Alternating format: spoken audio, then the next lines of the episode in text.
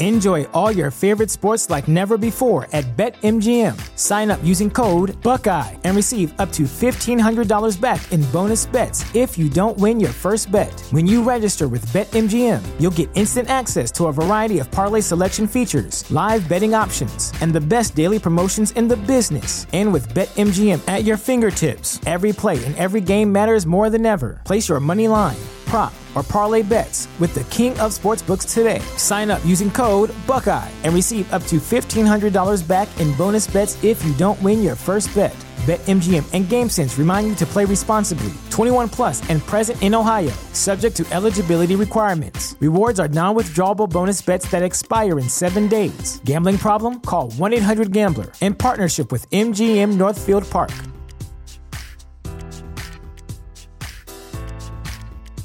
Prescription products require completion of an online medication consultation with an independent healthcare provider through the LifeMD platform and are only available if prescribed. Subscription required. Individual results may vary. Additional restrictions apply at lifemd.com. Read all warnings before using GLP 1s. Side effects may include a risk of thyroid C cell tumors. Do not use GLP 1s if you or your family have a history of thyroid cancer. If you've struggled for years to lose weight and have given up hope, did you know you can now access GLP 1 prescription medications through LifeMD? LifeMD is now offering eligible patients online access to GLP 1s, the breakthrough prescription medication that can help you lose body fat and weight. Listen to what people are saying. You just take your shot. It doesn't feel like you're on a diet. What I wasn't expecting it to do was to shut off the food noise. This was life altering. And if I can do it, I feel like anybody can do it. And here's the best part your insurance may cover 100% of the cost of your medication. So go to trylifemd.com to have your eligibility checked right now. Get started today at trylifemd.com. That's T R Y L I F E M D.com. You are listening to the Lucha Central Podcast Network. And now, Lucha Central Weekly.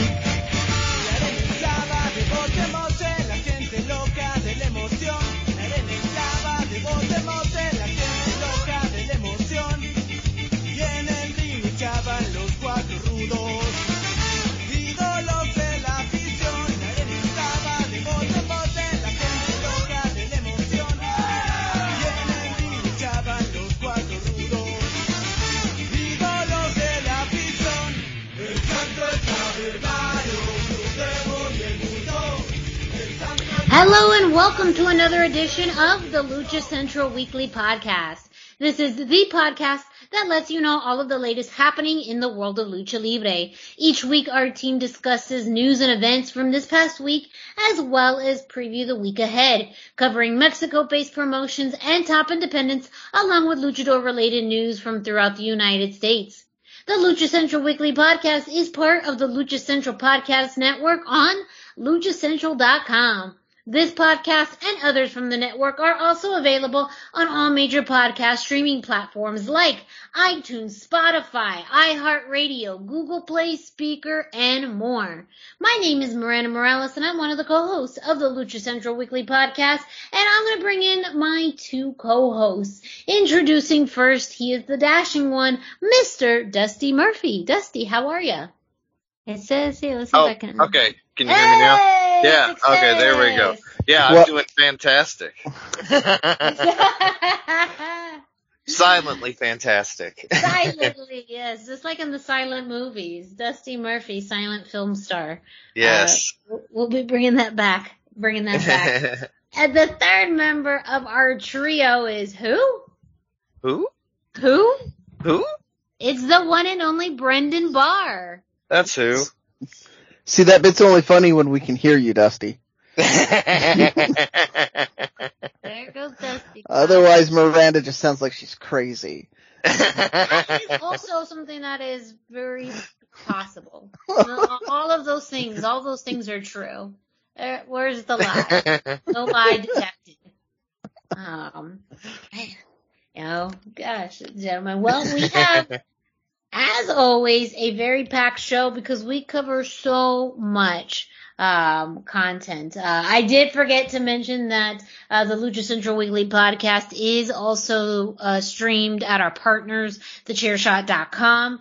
We were a, a part of thechairshot.com earlier this week on the Wednesday edi- edition of Chairshot Radio. So if you want to get a double dose of this trio, make sure to go to thechairshot.com where you can listen to this show, of course, and the Wednesday edition of Chairshot Radio, where we talk about pop culture and lucha libre, a really fascinating conversation uh, about the origins and where it's lead to now. Um, you know, Chairshot Radio is a great opportunity for us to kind of be able to talk about topics that we don't get to talk about on the weekly show. Um, so that content and much, much more is available on thechairshot.com. So but it's busy. Not only did we record that, we're recording this. Like, you know, so much is, is happening. News is breaking. So let's get down to it. Brendan's going to kick us off, as always, with the road back to shows.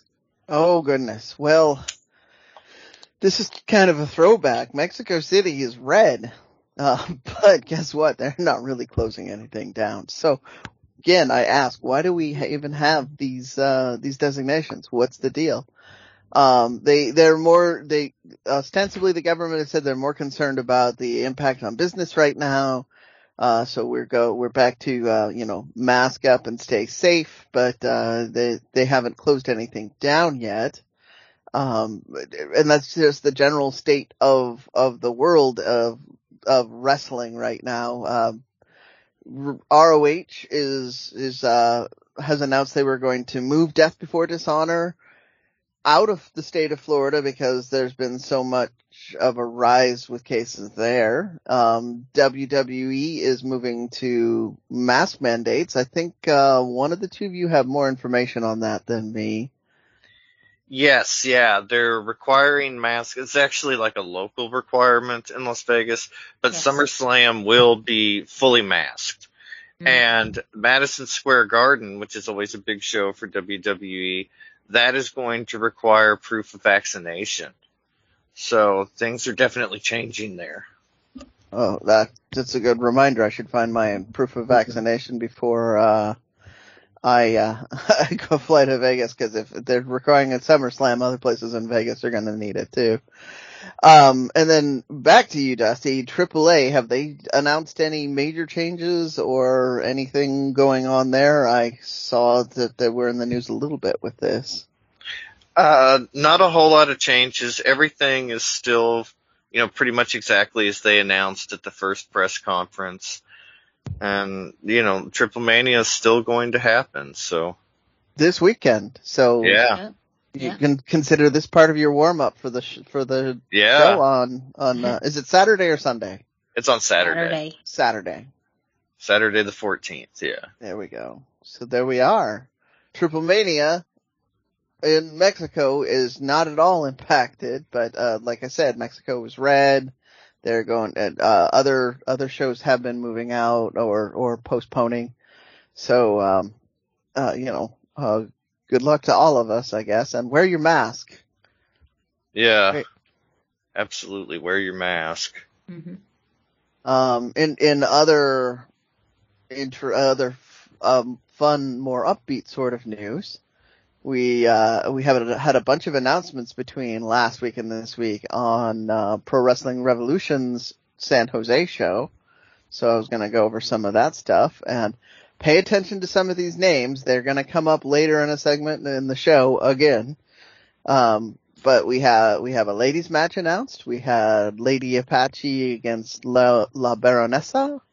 We have uh, Vaquero Fantasma against uh, one of our own here, uh, King Fat Boy Papo Esco. So I mean, for me this is exceptionally exciting because Vaquero Fantasma is one of he's come up here several times for uh, Lucha Libre Volcanica. He's uh, kind of almost like a local luchador, and then of course, Papo Esco is uh, part of the the family, so you know, I'm gonna be super invested in that match. And Yeah. then uh, I don't know, we can't really call him friend of the show. Ultimo Panda versus Viento. um, that Yeah. Ultimo Panda's bag boy is great. That, that Yeah, awesome. yeah, lovely, lovely gentleman, but we've heard things about Ultimo Panda. Yeah. Just saying.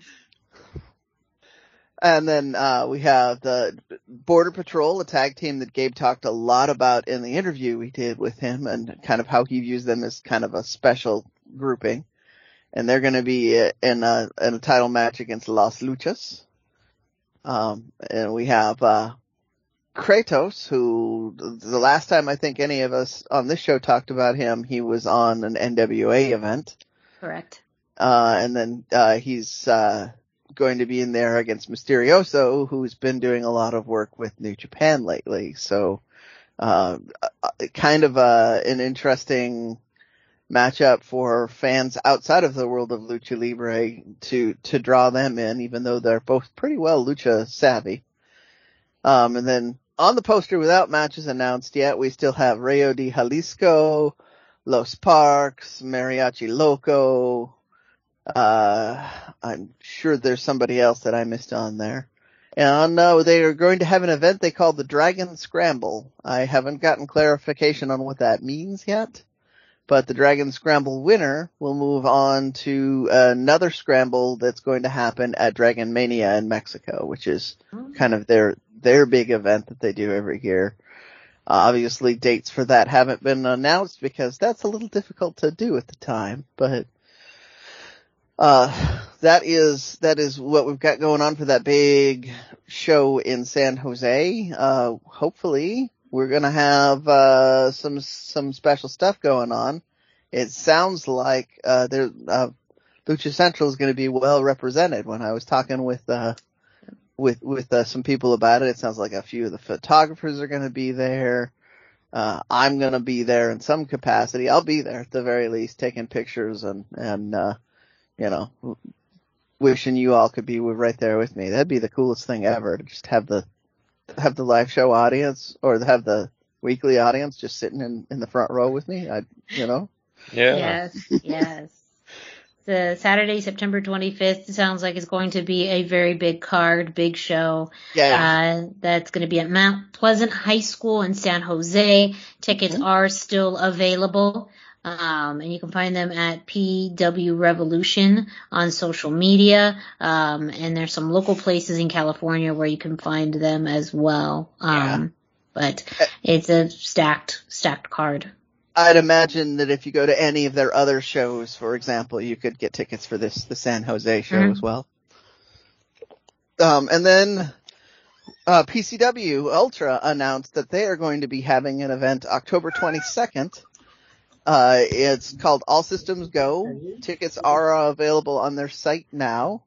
Uh, they, uh, they haven't announced any matches yet, but, uh, we know PCW Ultra likes to feature luchadors as well, uh, and they, they have, uh, on the card, they've got Hammerstone, who we have talked about many times on the show. They've got, uh, War Beast, uh, a few, a few other things. Uh, yeah, I was gonna, uh, Oh, yeah. I was gonna say, some matches have been announced. Oh, okay. Yeah, I, yeah. I missed so, that. Yeah, they do have a full card out um, for that show. Um, some interesting points. Uh, the Ultra Women's Championship is going to be defended. Current champion Ruby Raze will be facing Viva Van. Um, for oh, those of you.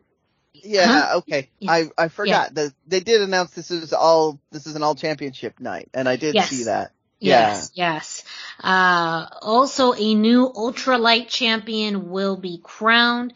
Um, it's a very interesting four way that was announced as far as how participants were selected, um, somewhat at, at, random. And this match is going to be interesting. Um, you're going to have four, um, names for kind of they'll, they'll start off as a tag team. So the first round is going to be a tag team. Uh, mm-hmm. Two of the four competitors are going to pair together. The winners of that tag team match will then go on to round two and face each other in a singles match to determine the new ultra lightweight champion. Um, so that's going to be feature. Oh, go ahead.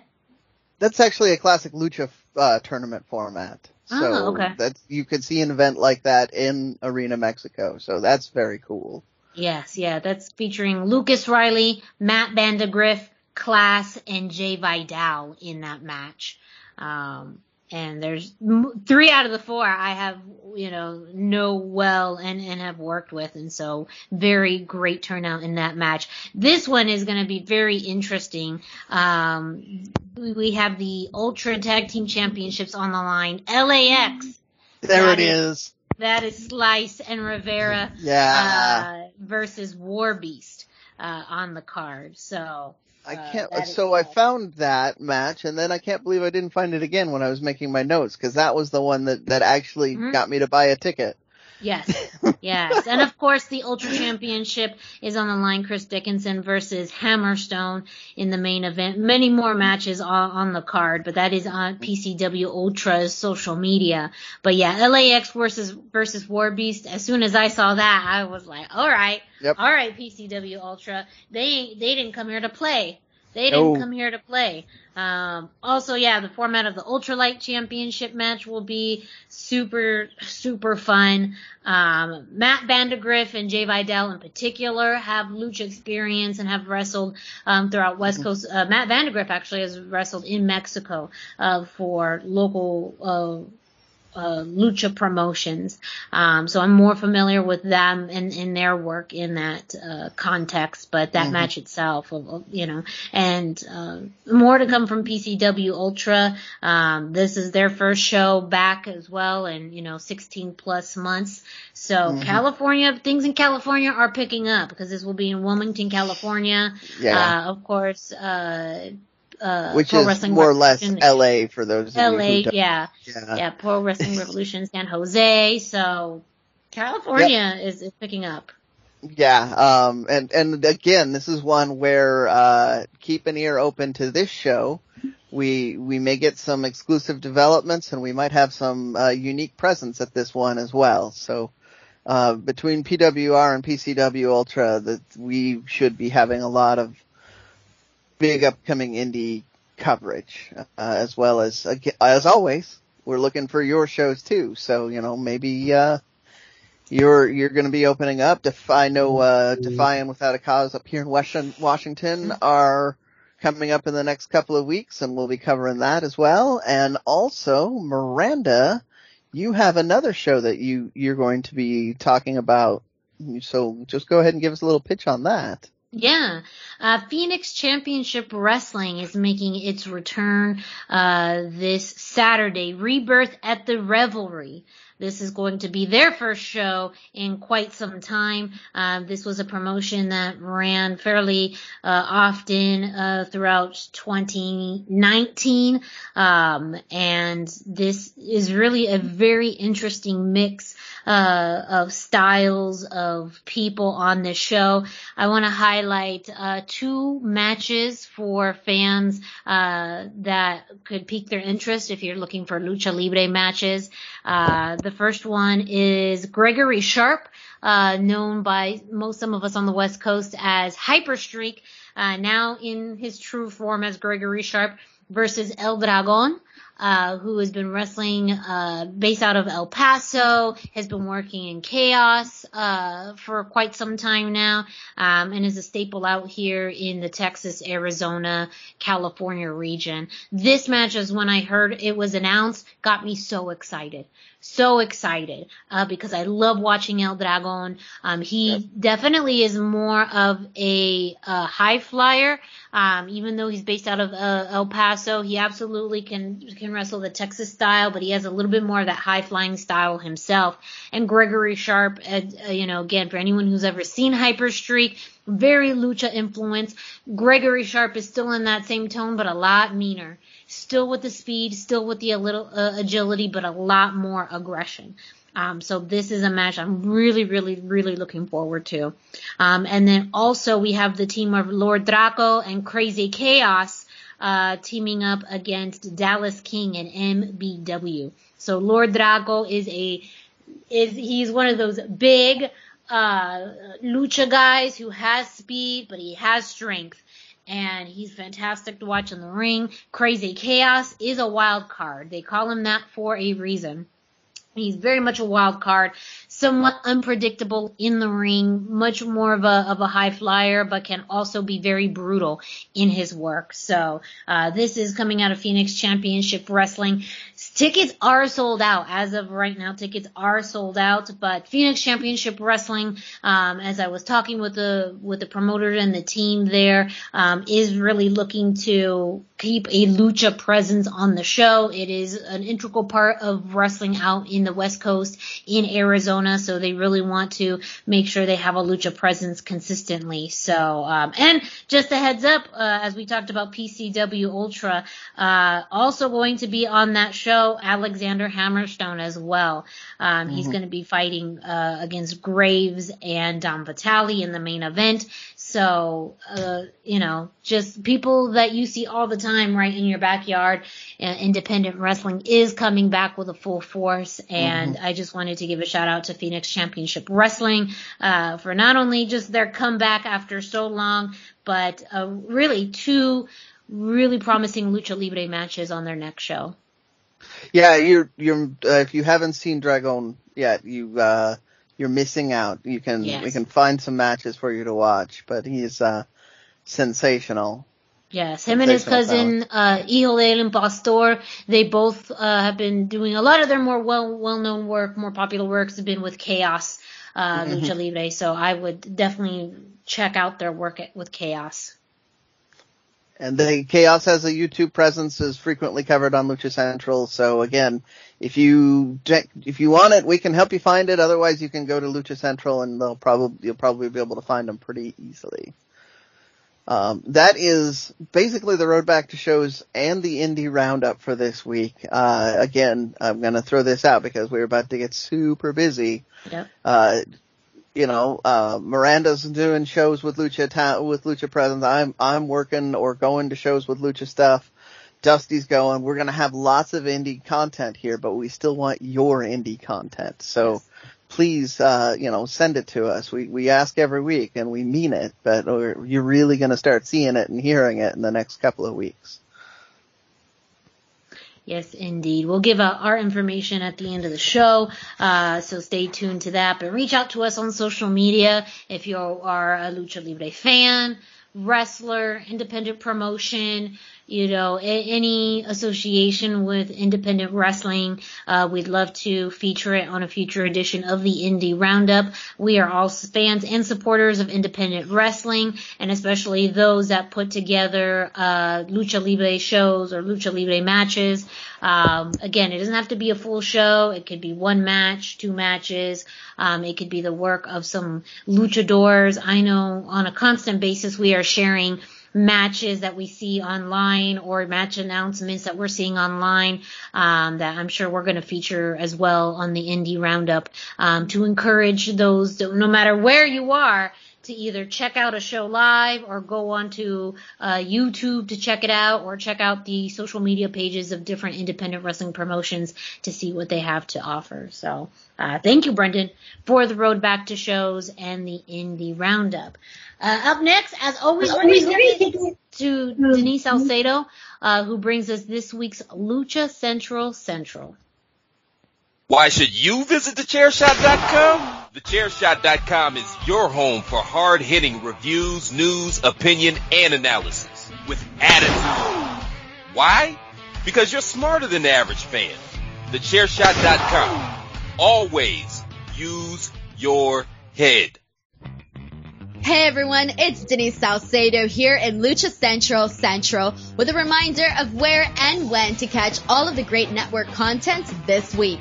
Get the full lineup and listen to all of our shows in the podcast network section of luchacentral.com.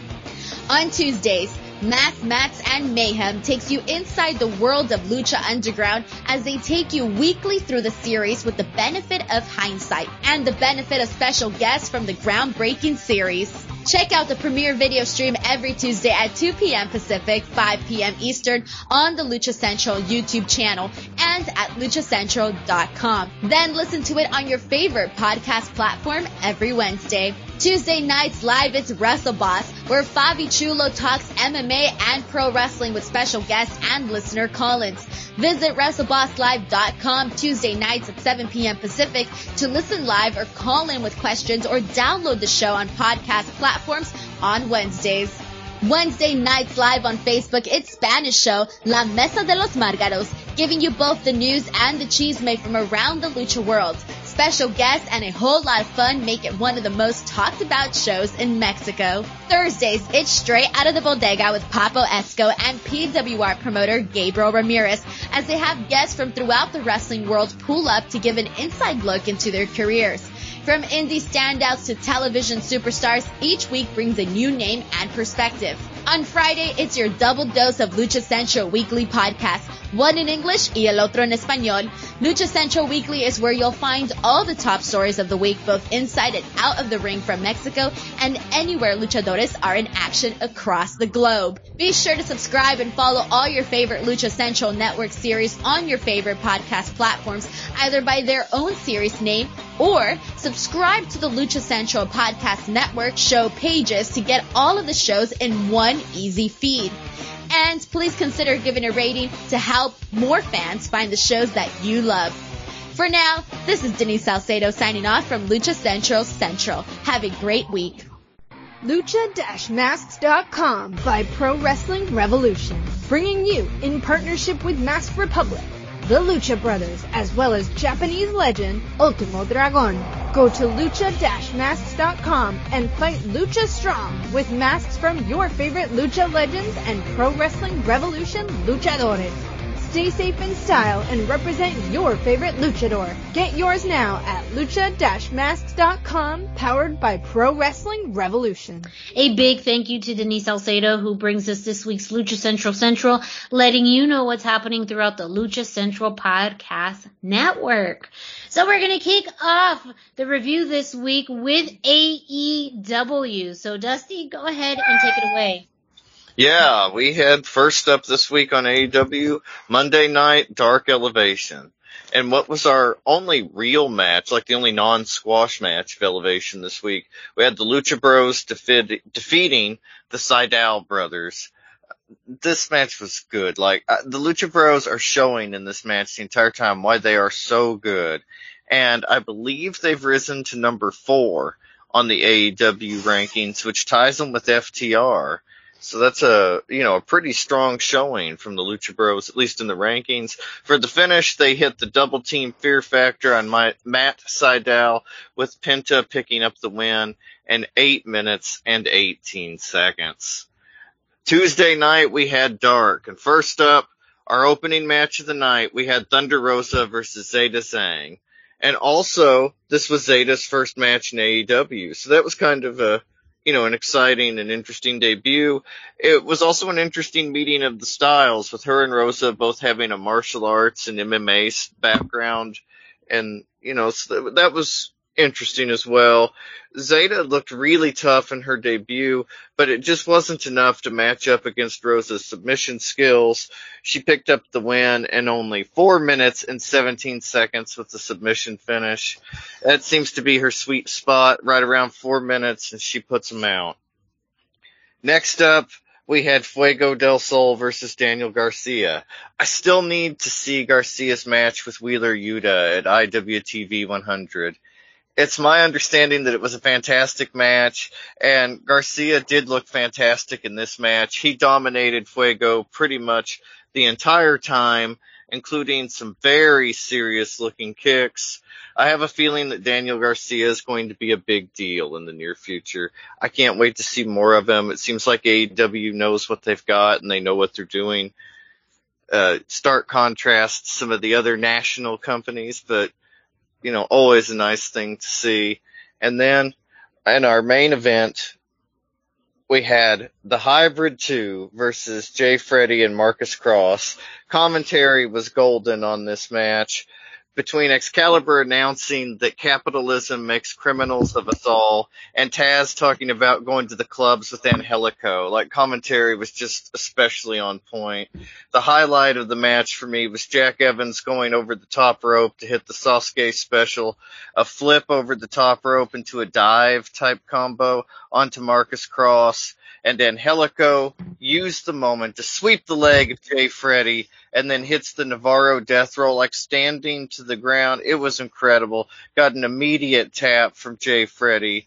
And this match was the first time in quite a while that Jack Evans in AEW reminded me of pre AEW Jack Evans. His conditioning and his stamina and everything just seemed to be better. He's got a better showing lately. I mean, this is the Jack Evans we kind of expect. If you recall, he, especially that match with Kenny Omega, he got really blown up. And so hopefully he's kind of cut down on the cigarettes or whatever lately, done some conditioning training, doing better. Anyway, I just wanted to mention how much better Jack Evans looked than he had in quite a while. Yeah. Yeah. I, I think it's all mental. I think he, he cares again is really what, cause you, you can tell, I've watched a lot of Jack Evans matches. You can tell when he's like focused and into it and you can see it in his wrestling. So. Yeah, that's true.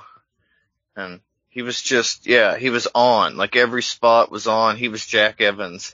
And we kind of missed that lately from him. So it was nice to see him back at his prime again. Maybe not his prime, but getting close. Back in, on that upward momentum. Yeah. Mm-hmm. And then on Wednesday night, we had Dynamite.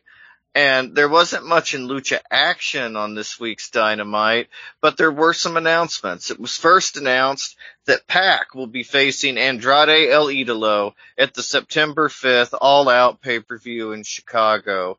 As you know, Andrade's been trying to recruit the Death Triangle, or at least PAC's Death Triangle tre- teammates in the Lucha Bros. No luck so far on that. And I don't want to say that the winner of this match will get custody of the Lucha Bros, but they're kind of making it feel that way. I mean, like, it feels like whoever wins Yay, is the boss. Yeah. I, I like that they didn't announce that as the official stipulation so that we can maybe add that or just keep that, that, that is kind of the I, I don't know. I feel like Death Triangle is very much a core unit, and like Andrade is trying to swing them, but I don't, you know, I I don't see the Death Triangle. I don't see the Lucha Bros, uh, getting swayed by any of Andrade's overtures. I think if maybe there was some leaning, or or, or unless that's there's where the swerve comes. That's where the betrayal comes. Yeah. Yeah. Well, like I said, that's why it, it, them not announcing a stipulation means that we can be, we can have this imagination. Yes. We can imagine Yes. the swerve. We can imagine that maybe this is the beginning of things changing, or maybe it's the next step in a bigger feud. I mean, like, Yeah. it's, yeah, Yeah. It's, it's a rare step of restraint on AEW's part, and I really like that. Yeah, me too. And also what's really kind of an interesting layer to all of this, if I'm not mistaken, this will be the first time that Andrade and Pac face each other. I believe this is oh, Yeah. true. I Yeah, cannot, so- I couldn't find any record of it anywhere. I couldn't either. I went through the databases and everything. I thought maybe in their time in NXT, you know, no, they've Yeah. never crossed yeah, they, paths. yeah. I was gonna say I can their tell you time in for NXT sure. didn't overlap. Yeah, yeah, I can tell you for sure they did not, because I I paid very careful attention to Andrade's att- Andrade's time in NXT. Uh, yeah, he uh, and and just to, since we're on this segment about Death Triangle, I did look it up. Death, uh, the Lucha Bros are up to number four in the rankings. They are six and zero, which is tied with FTR. But by whatever the invisible tiebreakers are, that puts them ahead of FTR in the rankings.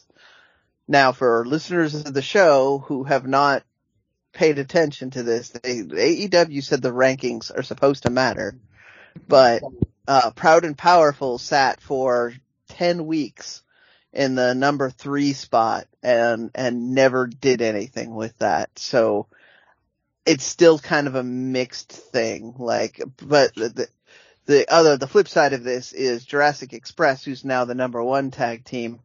They made a big deal when they rose up through the ranks and started Mhm. rising up through the, through the, uh, rank, the numbers too. So they could use this for story or it could just be, we have to pretend like, cause they are 6 and 0 in, in 2021. So they've got a better record than a lot of tag teams out there. So, you know, could be something.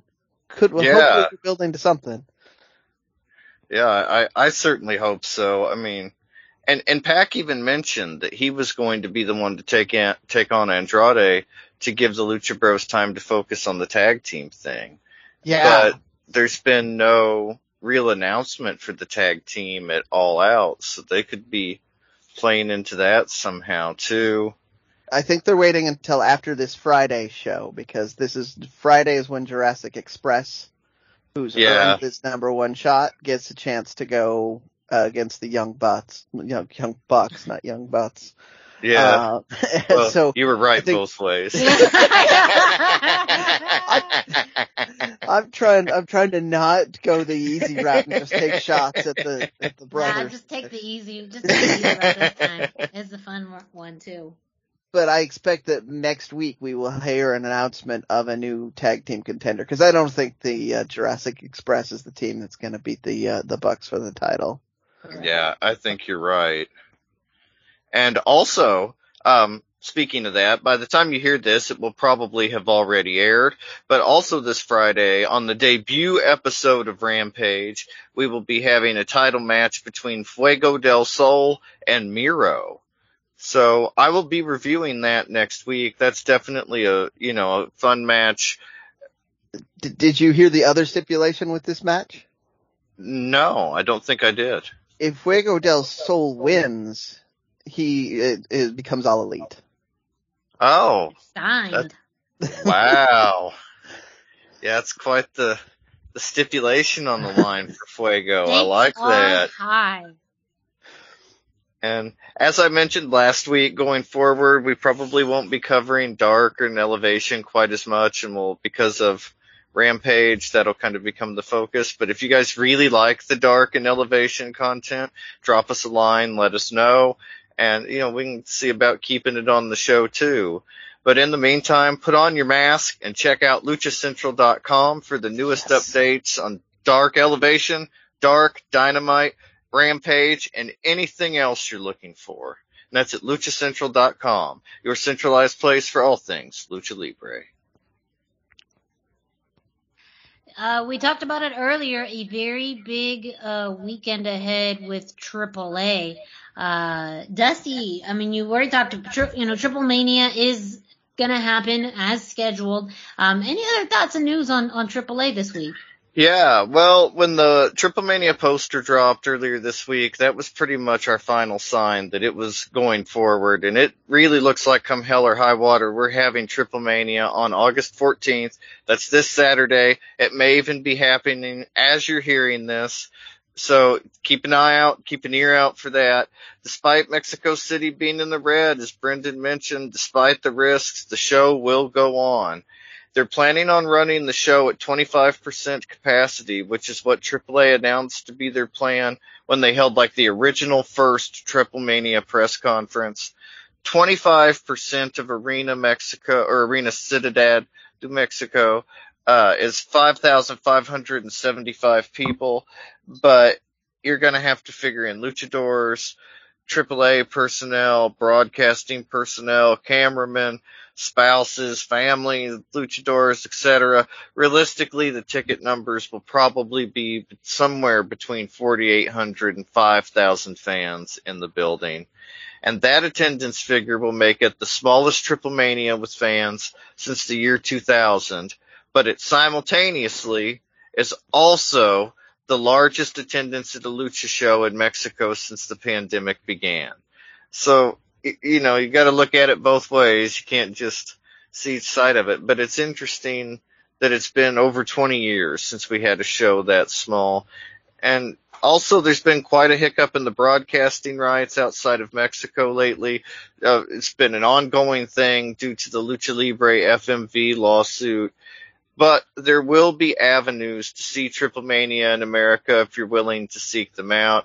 Our contemporary, the Cubs fan over at Lucha Blog, he will be offering an option on Twitch. I encourage you to check that out at luchablog.com. He's also on Twitter, um, at luchablog.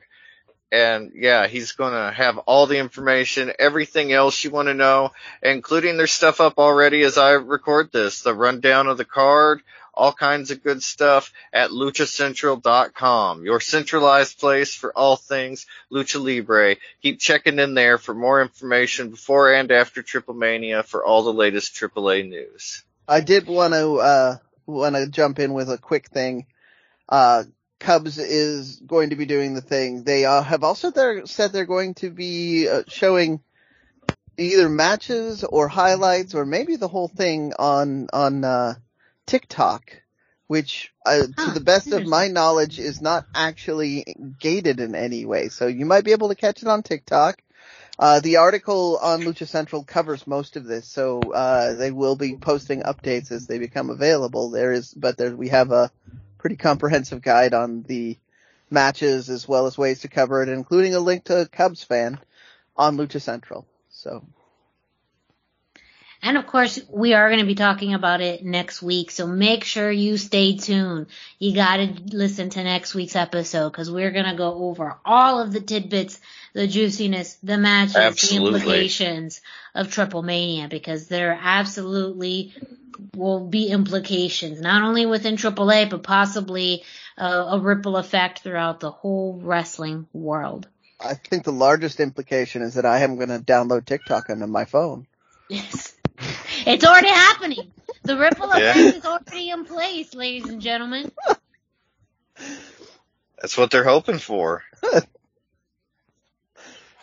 Speaking of ripple effects, we're jumping into NXT this week, which is very NXT is an interesting world right now. Uh, one, talking about this week in NXT, not a whole lot of lucha libre content or lucha adjacent content. Um, we did not have any uh, lucha matches this week, just some storyline impacts um, that were were told in some segments. One, um, the very first match of the night was Sarray versus Dakota Kai. Dakota Kai winning that match and Raquel Gonzalez coming out afterwards to respond in a way, chasing out Dakota Kai, but also responding to Dakota Kai's uh, thoughts on their match um, at Takeover 36. Just warning her, just warning her. Uh, and so, uh, you know, again, this whole dynamic between Dakota and Raquel, um, we knew it was going to happen, but the fact that it is happening and the way it is, is still, Yeah. I think, done, being done very well. I, I think this is the, the the single best content they've got going on in all of NXT right yes. And that's saying a lot, uh, cause there's so much going on. Uh, I, I think there's, you know, it still feels weird how buried the NXT championship looks like this. We did not see Karrion Cross on NXT. Um, we'll talk about, you know, Raw in a second, uh, or, or at least just his appearance on there. But, you know, it feel, it's a feud that's happening, but not on NXT. So it's still very, it's, it's a very strange time right now when your primary championship is not being featured on, at all on, a weekly basis on NXT. Um, another interesting point and segment that happened this week was with Hit Row, and it is a declaration of war by Hit Row. Uh, this comes, uh, they, they were at an undisclosed location. And the promo goes into how, you know, they wanted to let things go with Legado de Fantasma. However, when Legado de Fantasma took, uh, Isaiah Swerve Scott's grill, which is his, his teeth grill, uh, that was a disrespect of their culture. So they are shooting back with a disrespect of Legado's culture. And how do you Oh disrespect no! lucha culture? Well, you burn a lucha mask. That is what Hit Row did. So, shots fired. This is, I'm pretty sure, how World War One started. This is the assassination of Franz Ferdinand. This is what's, you know, we are getting into a culture war. Part of me does appreciate, you know, again, these, these two cultures going to war, war. Some of it too is kind of deeper implications of culture war as well. But Yeah. it is, you know, one of the more, again, interesting feuds happening right now on NXT. Um, we don't have anything definitive about what we may see at TakeOver 36, if we are going to get a match between them or not. Um, if they're able to push it at this point, legitimately, y'all gonna need to push this to War Games because you don't have a, a War Game set up without Legado and Hit Row, period. You know, I, I, unless something magical comes up, um, you don't have any other factions. really. Yeah, it's true. It's true. Uh, so I it just got real. I didn't realize they did had done that. I hadn't seen this. This just got very real. Swerve. You know better. You wore a mask. You know what that means. Well, to we them. don't talk about that. That was in another world. That was another life. You know, very good Oh, points, man. solid points. But that was the old swerve. This is the new swerve in Oh. which he doesn't burn lucha masks. But if anyone can do that, that swerve. So I could appreciate. Uh, you know, uh, it's kind of if, if anyone can do it, it's him. But Oh, yes, yeah. the feud between Legado de Fantasma and Hit Row is continuing on on pace. If not, the flames are literally burning. I see what you did there. Yeah, they are fanning the flames. Uh, you know, it was interesting though because the crowd reaction for that was not too hot. They did not like and appreciate the lucha mask being burnt. So it's also very interesting how sometimes it looks like Legado is the face, sometimes it looks like Hit Row's the face, sometimes Hit Row's the heel, sometimes so it's very it fluctuates. Um, a very thin line between heels and heroes and villains and, Yeah. and baby faces and all of this. Well, I mean, it was meant to be a reprisal, but the NXT crowd is a very savvy crowd. They're very into wrestling culture, so they know what that means, and they kind of know that that's, uh, I mean, that's matching disrespect with disrespect, which I know is what Swerve said he wants to do, but at the same time, there's that kind of drawing your breath like, oh no, they didn't. So, um, uh, speaking of the, the NXT crowd, and they were a little more subdued this week. That was one of the things I heard. Uh, can we address on the show any, uh, like your opinion on how the rumors are going to affect the Lucha content? And maybe we should tell the listeners what the rumors are about NXT? Well, I was gonna jump into uh the releases and then kind of, you know, jump Okay. into the changes from there. Yeah, I wanted to get into just this week in NXT just to share that as I was talking about uh, you know, really the only two factions left are Hit Row and uh Legado de Fantasma. Well, some of that is because of the releases that we saw last week, um, all specifically targeted in NXT and some pretty big names uh, that were released from NXT include Tyler Rust, who was part of the the Diamond Mind, the new faction. Um, Bobby Fish, formerly from the Undisputed Era. Bronson Reed, who was just recently the North American champion. Jake Atlas, who we saw on television not too long ago, who had teamed up with Mercedes Martinez, who was also released. Um, other names include Ari Sterling, who was just signed not too long ago, Kona Reeves, who had been with the company uh, for quite some time, a few years, but was um, injured for a while. Leon Ruff, also another uh, former North American champion who had feuded with Isaiah Swerve Scott. And then um, a few other names, Asher Hale, Zachariah Smith, Stefan Smith, uh, Giant Zanjeer. Um, I believe that's it. But uh, a lot of names all targeted in NXT. And Uh, that le- go ahead. Sorry.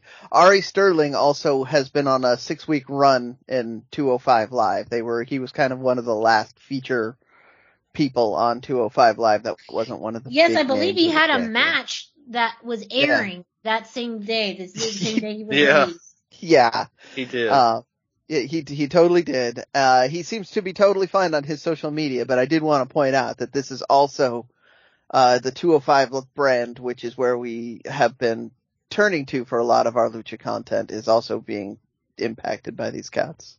Yes, yes. So this is a really a, a, a big move for WWE to make all of these releases again targeted to NXT, and that goes to a point that uh, Brendan you were alluding to with rumors on uh, WWE shifting gears with NXT, no longer treating it or viewing it as a third promotion or a third arm of the company, really looking back to maybe a developmental level and making the shift. Now again, these are all alleged, so we don't know, but it sounds Right. like this is in a line with what they are doing with the releases and really looking away from maybe some of the older uh, independent talent um, and maybe smaller guys to you know much bigger statue or stature um younger guys kind of how you know FCW was back in the day and, and OVW when they had um, you know, other developmental areas, really looking to treat it as a way to build people up into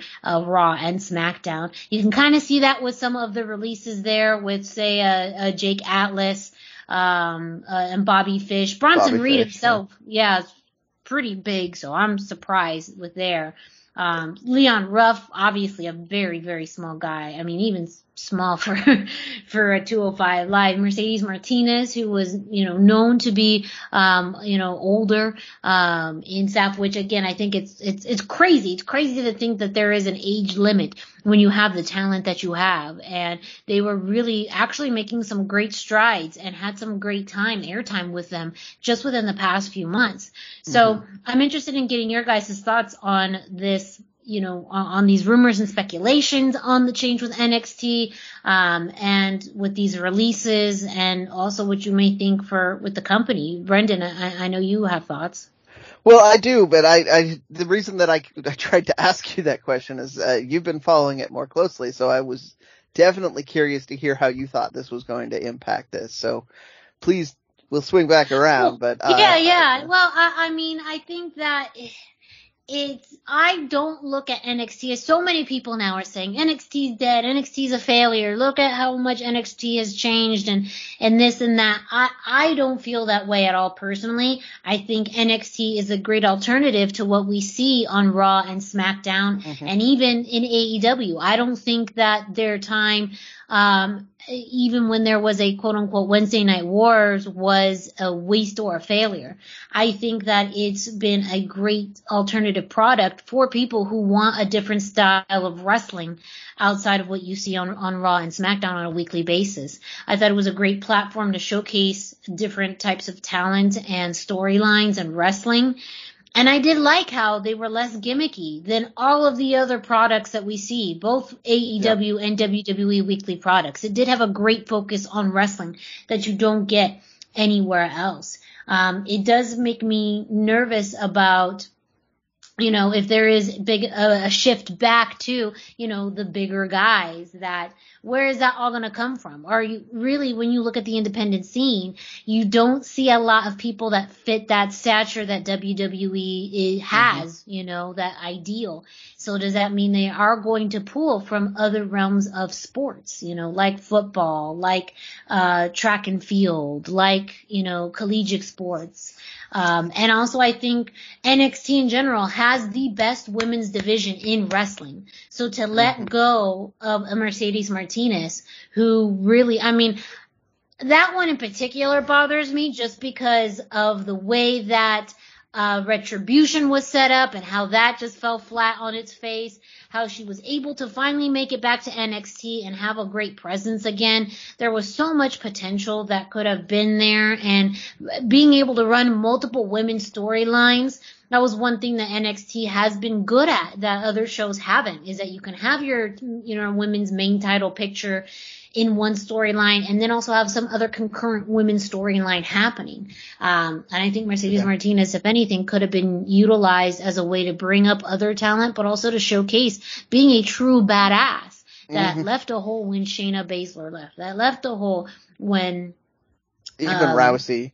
Yeah. yeah, yeah, when Rousey, uh, all of that. It's it's just it's just crazy to me. So I I don't get the the changes. I do understand the fact that if you are preparing, if if you have a, a, a, group like NXT that you're supposed to try to prepare more for Raw and SmackDown, it is a different audience, it is a different format.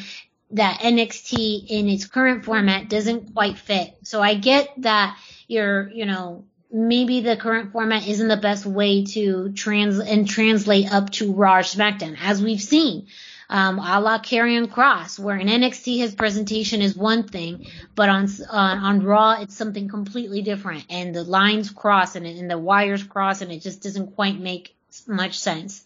So um, you know, I, I'm I'm shocked. I'm a little nervous for NXT um, because I think the quality's there, but I'm most nervous about the women's division because it has been the best product, mm-hmm. the best that they produce, and I am worried about the quality, that, how it's going to impact the quality of the women's division.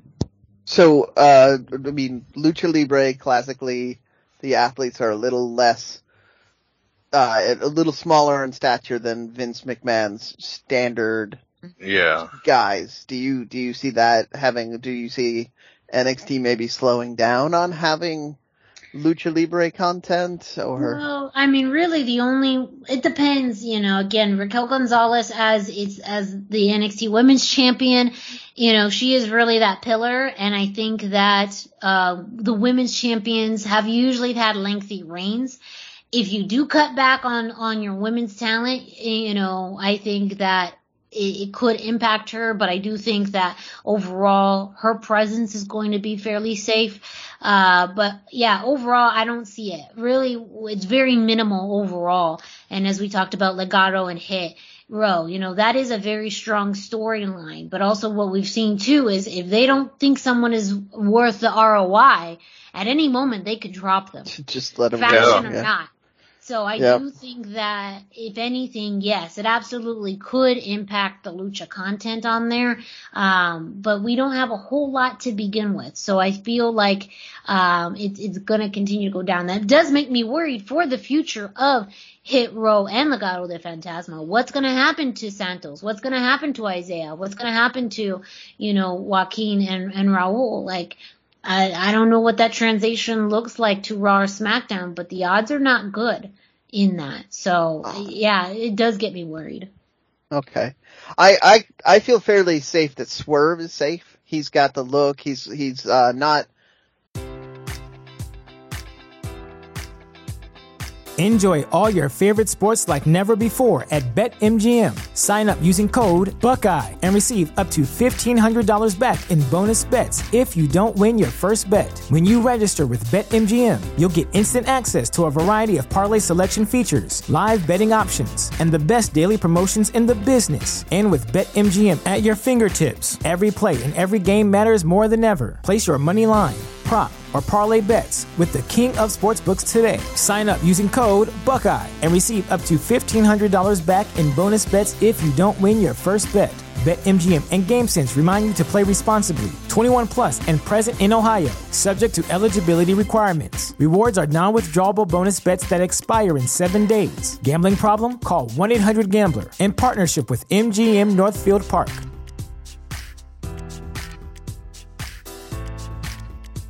Support for this podcast and the following message come from Corient. Corient provides wealth management services centered around you. They focus on exceeding your expectations and simplifying your life. Corient has been helping high achievers just like you enjoy their lives more fully, preserve their wealth, and provide for the people, causes, and communities they care about. As one of the largest integrated fee only registered investment advisors in the U.S., Corient has deeply experienced teams in 23 strategic locations. Corient has extensive knowledge spanning the full spectrum of planning, investing, lending, and money management disciplines. Leverage Corient's exclusive network of experts to craft custom solutions designed to help you reach your financial goals, no matter how complex they may be. Real wealth requires real solutions. For more information, connect with a wealth advisor today at corient.com. That's C O R I E N T.com. Corient.com.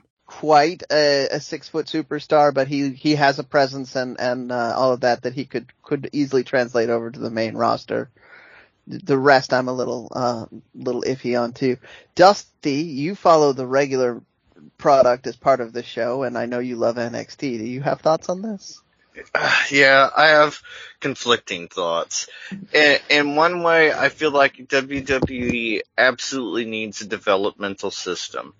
And NXT has strayed so far from that original developmental system idea, you know, to kind of train people, especially, you know, like when they brought somebody in that wasn't familiar with the WWE style, it was like a quick education and that, how to work to the hard cam, and then you got brought up to the main roster.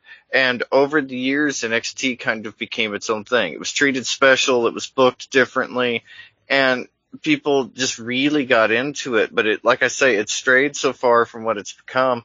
But I don't necessarily know that gutting NXT the way they have and taking NXT back to developmental is the answer either because they've built up a fan base.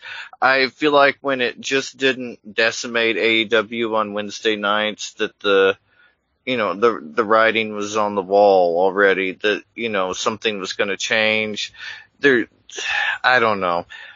It's, it's weird that WWE would be that petty to one of their own products, but I feel like that's exactly what happened, was it just didn't perform the way they wanted it to, which was to decimate AEW on Wednesday nights. And because of that, they're just overhauling everything that, you know, the reason it didn't work was because of these shorter guys, you know, the older guys, everything that, you know, Vince doesn't like, it seems.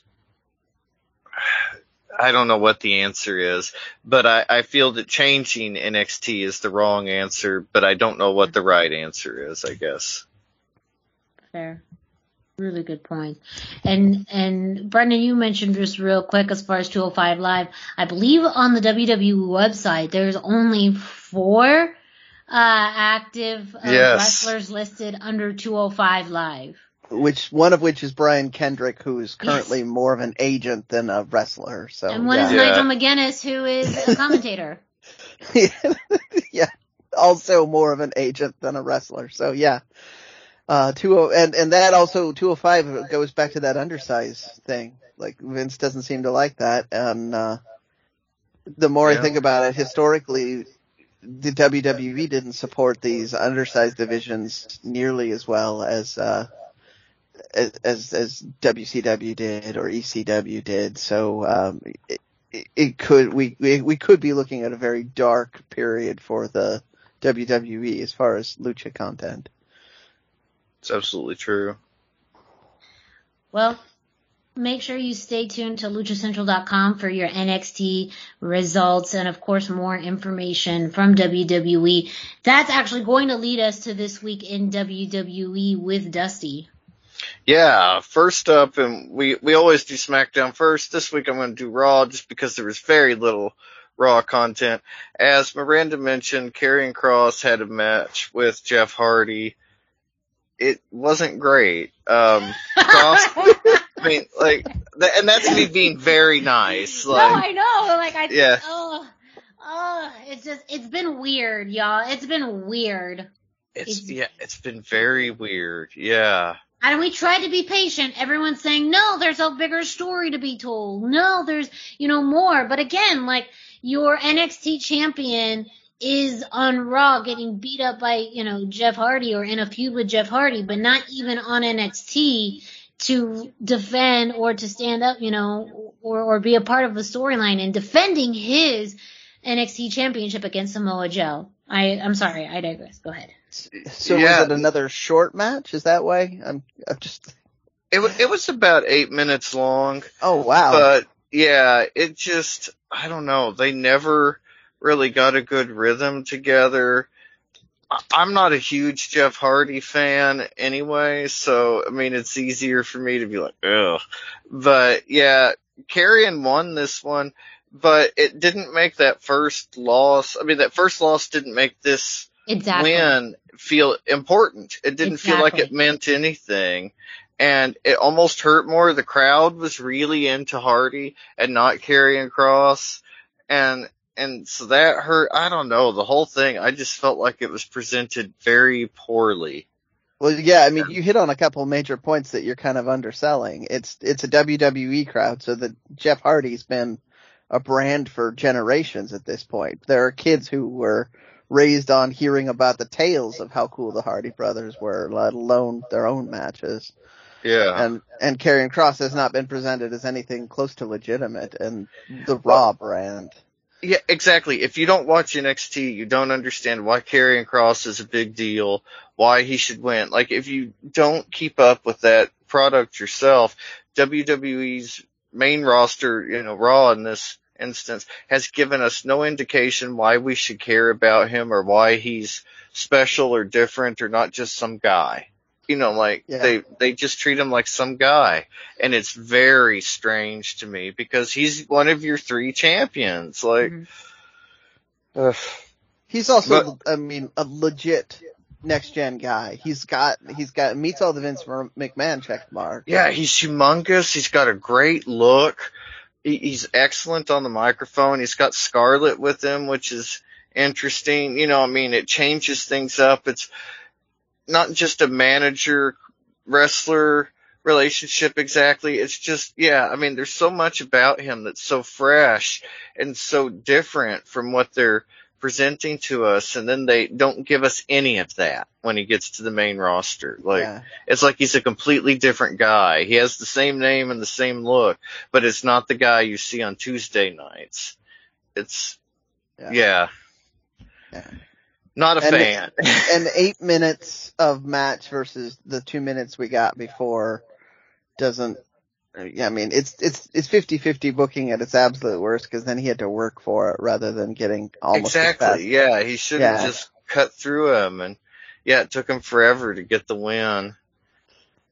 Uh, there, and if you thought SmackDown was any better, well, our first match of the night was Jey Uso with Jimmy versus Dominic Mysterio with Rey, and again, there wasn't much to this match, honestly. But at least in this case, the more experienced Jey Uso defeating Dominic seems fairly realistic. Dominic still new, I mean, t- relatively new. And the Usos have been at this for a while. This is all building to the rematch at SummerSlam, but this is my problem with them losing in the lead up is that like the way things are going, I do not see the Mysterios winning the feud just due to the No. larger story surrounding Roman Reigns. So while I did enjoy the match separated from everything, and the wrestling was a heck of a lot cleaner than it was a couple of weeks ago, I I wasn't a huge fan of the match. Like if the Usos are going to win anyway, why not try to make Dominic and Rey look as good as you can on TV first?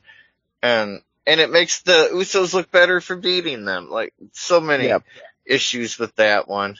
But I'm always excited to see Rey on TV, excited to see Dominic on TV now. So at least they're getting some time on TV. They could be used better, but there's people that aren't being used at all. Fewer and fewer of them. But at least the, you know, the Mysterios have got some high placement.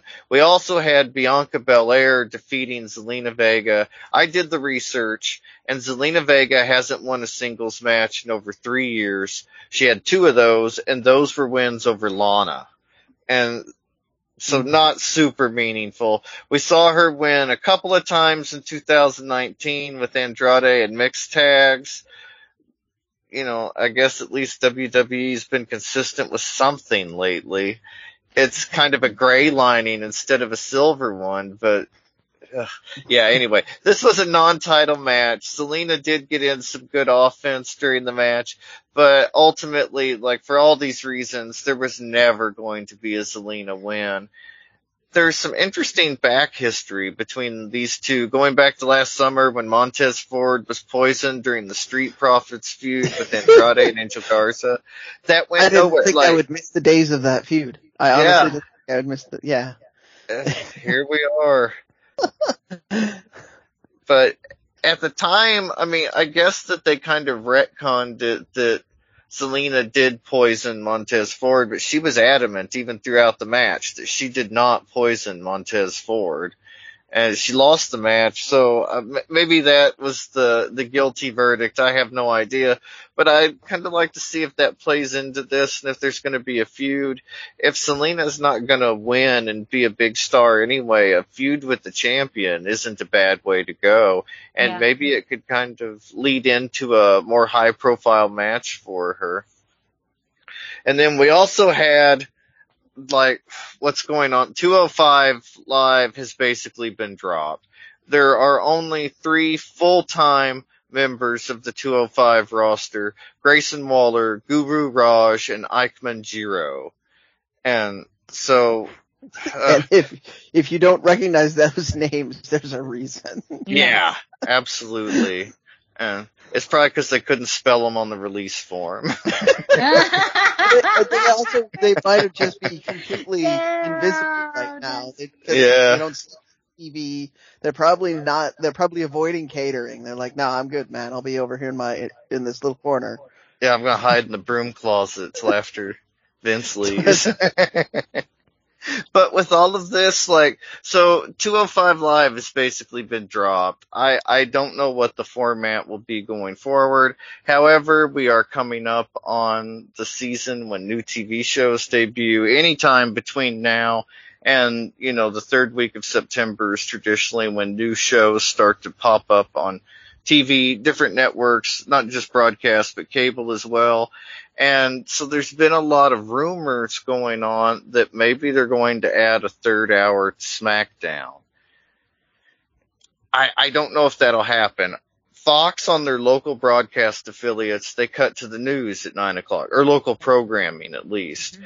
And so to get the, or 10 o'clock on, if you're not mm-hmm. in the mm-hmm. central time zone, but to get that third hour, they would either have to have a special arrangement with the affiliates on Friday night or perhaps go on to something like Fox Sports 1.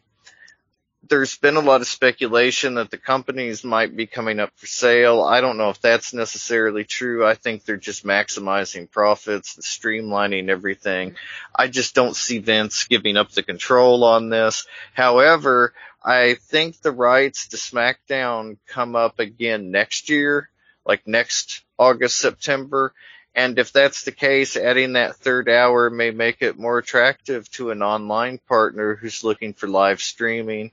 Um, on Konnan's podcast, they speculated heavily it could be Apple that's interested, but I'm thinking, you know, maybe something with Peacock they seem to be WWE's really in bed with NBC Universal. Everything they do is tied up with NBC Universal right now, aside yeah. from SmackDown. So it just makes sense. Maybe we could even see it on NBC. Friday night is traditionally the most underperformed night. Well, sometimes Saturday, but Friday and Saturday are your most underperforming nights on television. Mm-hmm. However, WWE's always kind of been above that. The loyalty that the, some of the fans have, or a lot of the fans have, has been enough to keep it consistently one of the highest rated programs on Friday night when SmackDown's been on Friday night. And so that makes them much more attractive to somebody like NBC or Peacock. And if they get it all as part of a package deal with the Peacock streaming app, in the United States, the you know, Raw and NXT both being on USA. We often see WWE specials on NBC. I, I just think it's more likely they're going to go with either NBC or Peacock in some form for the, the next SmackDown. Yeah, well, also on that podcast, uh, the, the Konnan one, they, they speculated that the SmackDown or the uh, Fox deal might be kind of soured at this point. They uh, did, yeah. yeah.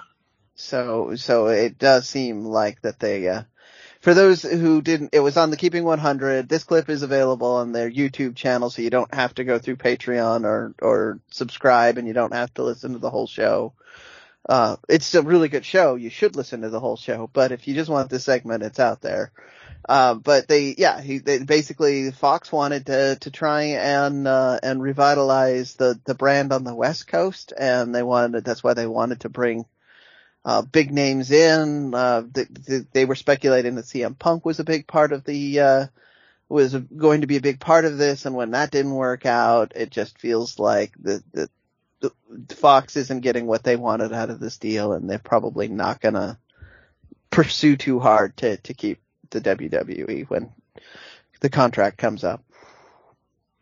Yeah, it sounded like there was some kind of dissension between what Fox wanted for SmackDown and what WWE wanted. The, I mean, there, there's a lot going into the dynamic and to the specific audience that Fox wanted to target or what they felt was underperforming at least and WWE yeah. had no interest. And, and that was the, the Latino market on the West Coast, and that figures into the whole lucha thing. That's probably why Rey Mysterio ended up on SmackDown. Yeah. Now that we kind of know all of that, you know, like they, it yeah. might be, yeah. I mean, like, there's just a lot that plays into the whole thing, but it'll it'll all be very interesting. However, I I don't think 205 Live is long for this world. I think it will be rebranded yeah. within the next four weeks. It may carry the title just because there's contractual reasons. You know, they have a contract to provide 205 live for a certain amount of time. Um, I believe Hulu gets it as well. And Yeah. so they're going to keep that title until they fulfill their contract, but I think it's immediately afterwards going to be the third hour of SmackDown. That I mean, that seems like the strongest idea for it.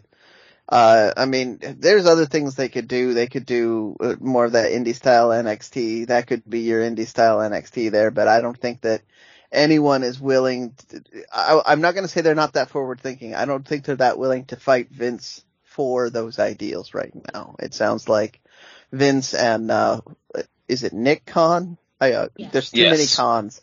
Yeah. Uh, have have very very specific ideas on what they want, and everybody's trying to stay out of the way of the of the danger and not really fighting what they're doing right now. So I, that's part of why I think NXT and 205 are probably uh, going to burn for a little while until uh, uh, Vince's attention specifically is somewhere else.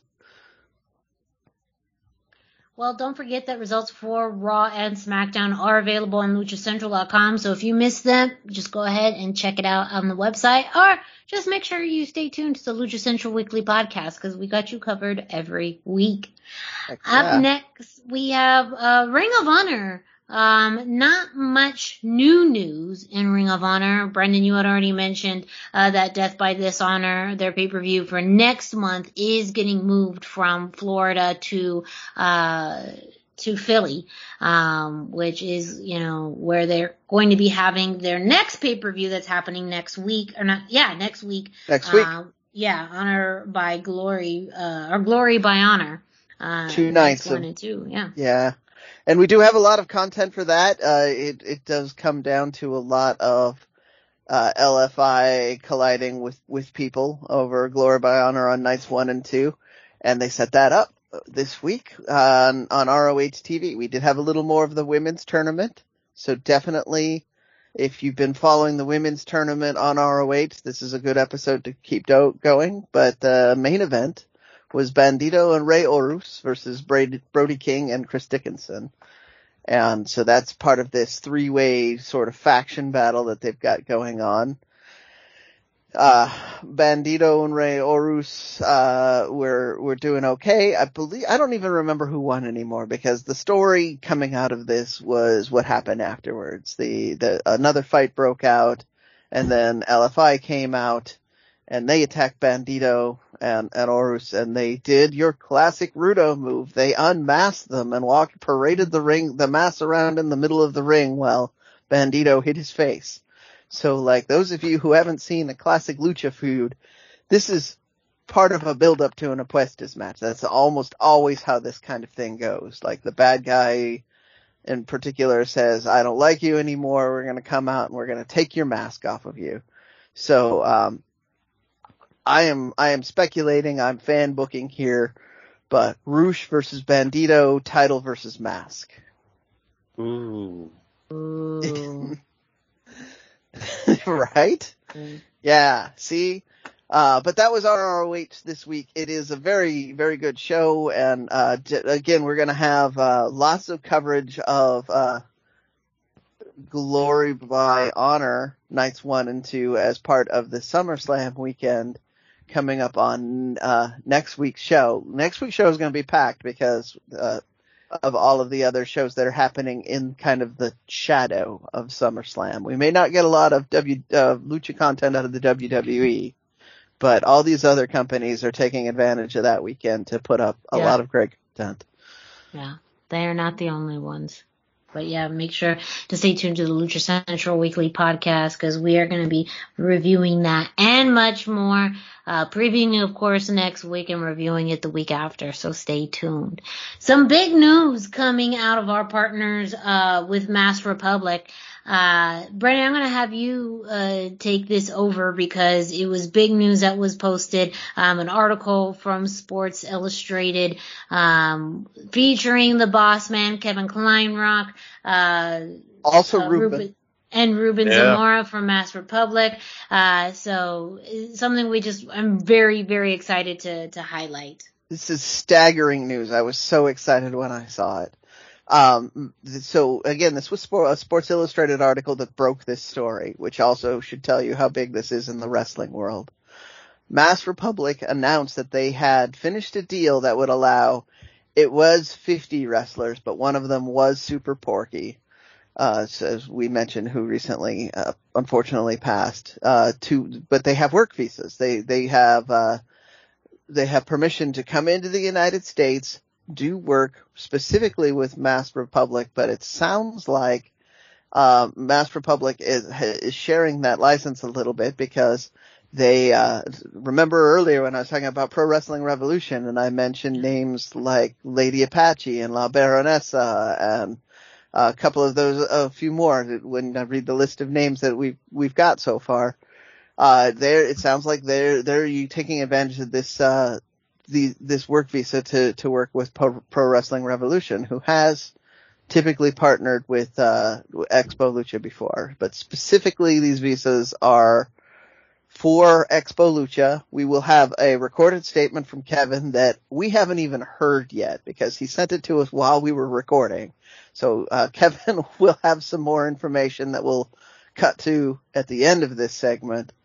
But uh, uh, we do have the Sports Illustrated article mentioned a few names, so uh, let's go over that. We have Psycho Clown, LA Park, Psicosis, Aerostar, Super Crazy, Aries, Hijo de Octagon, uh, friend of the show, Mr. Iguana, Super yeah. Astro Jr.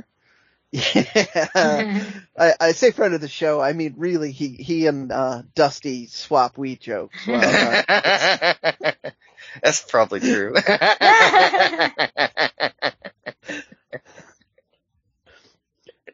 Super Astro Jr., Lady Apache, who I just referenced, Místico, who uh, is still under contract with CMLL, so that may come up.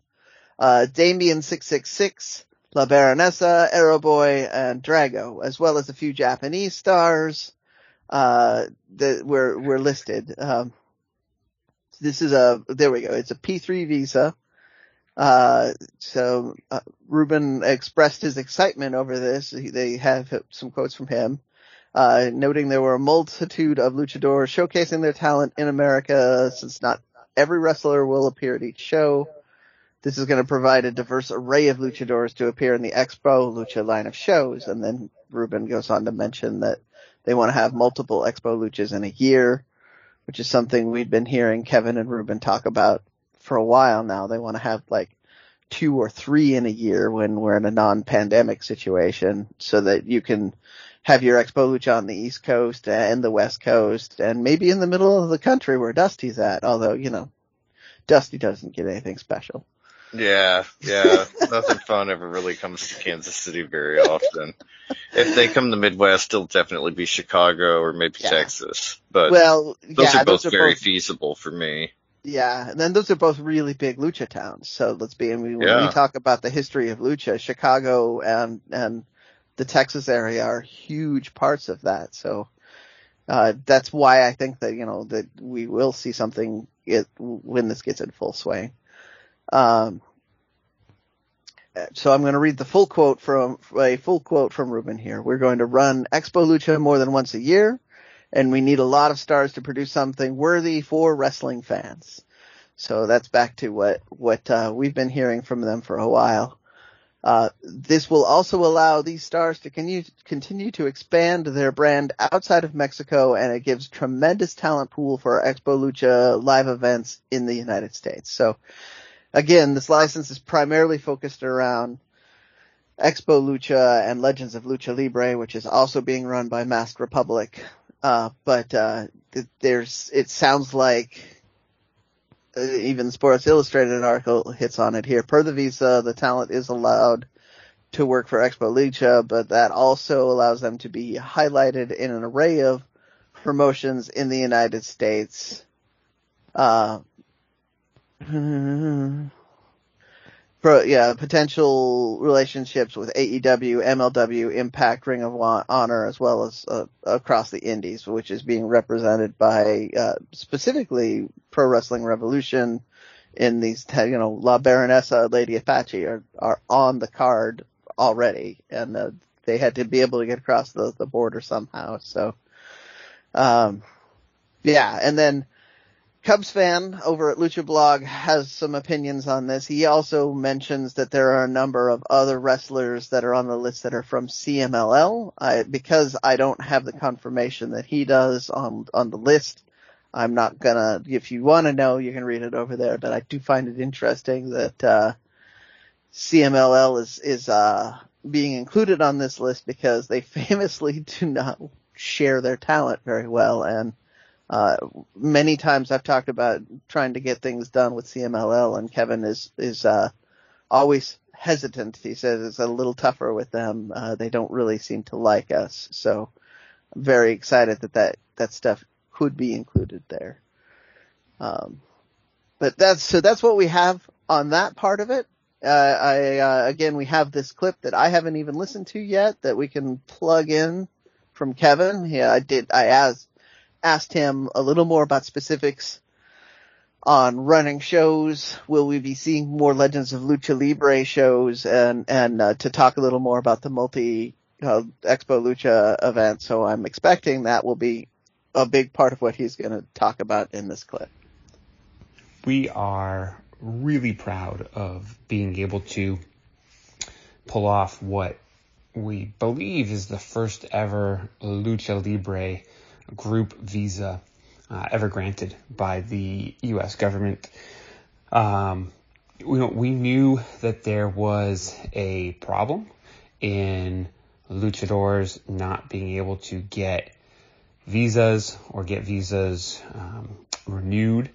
And there's a lot of talent that was either already unable to work in the United States because their visas had expired or young talent who had not been granted the opportunity yet to wrestle uh, in the United States. And also, looking at Expo Lucha, you know, we had a tremendous card planned for 2020 at the ECW Arena for the 2300 Arena for uh, Expo Lucha Philly, and then we had to move it to 2021 due to COVID, and then we had to move it to 2022 due to COVID. And we were staring down trying to really ramp up Expo with our partners, Fangirl, uh, as a multi-time a year event.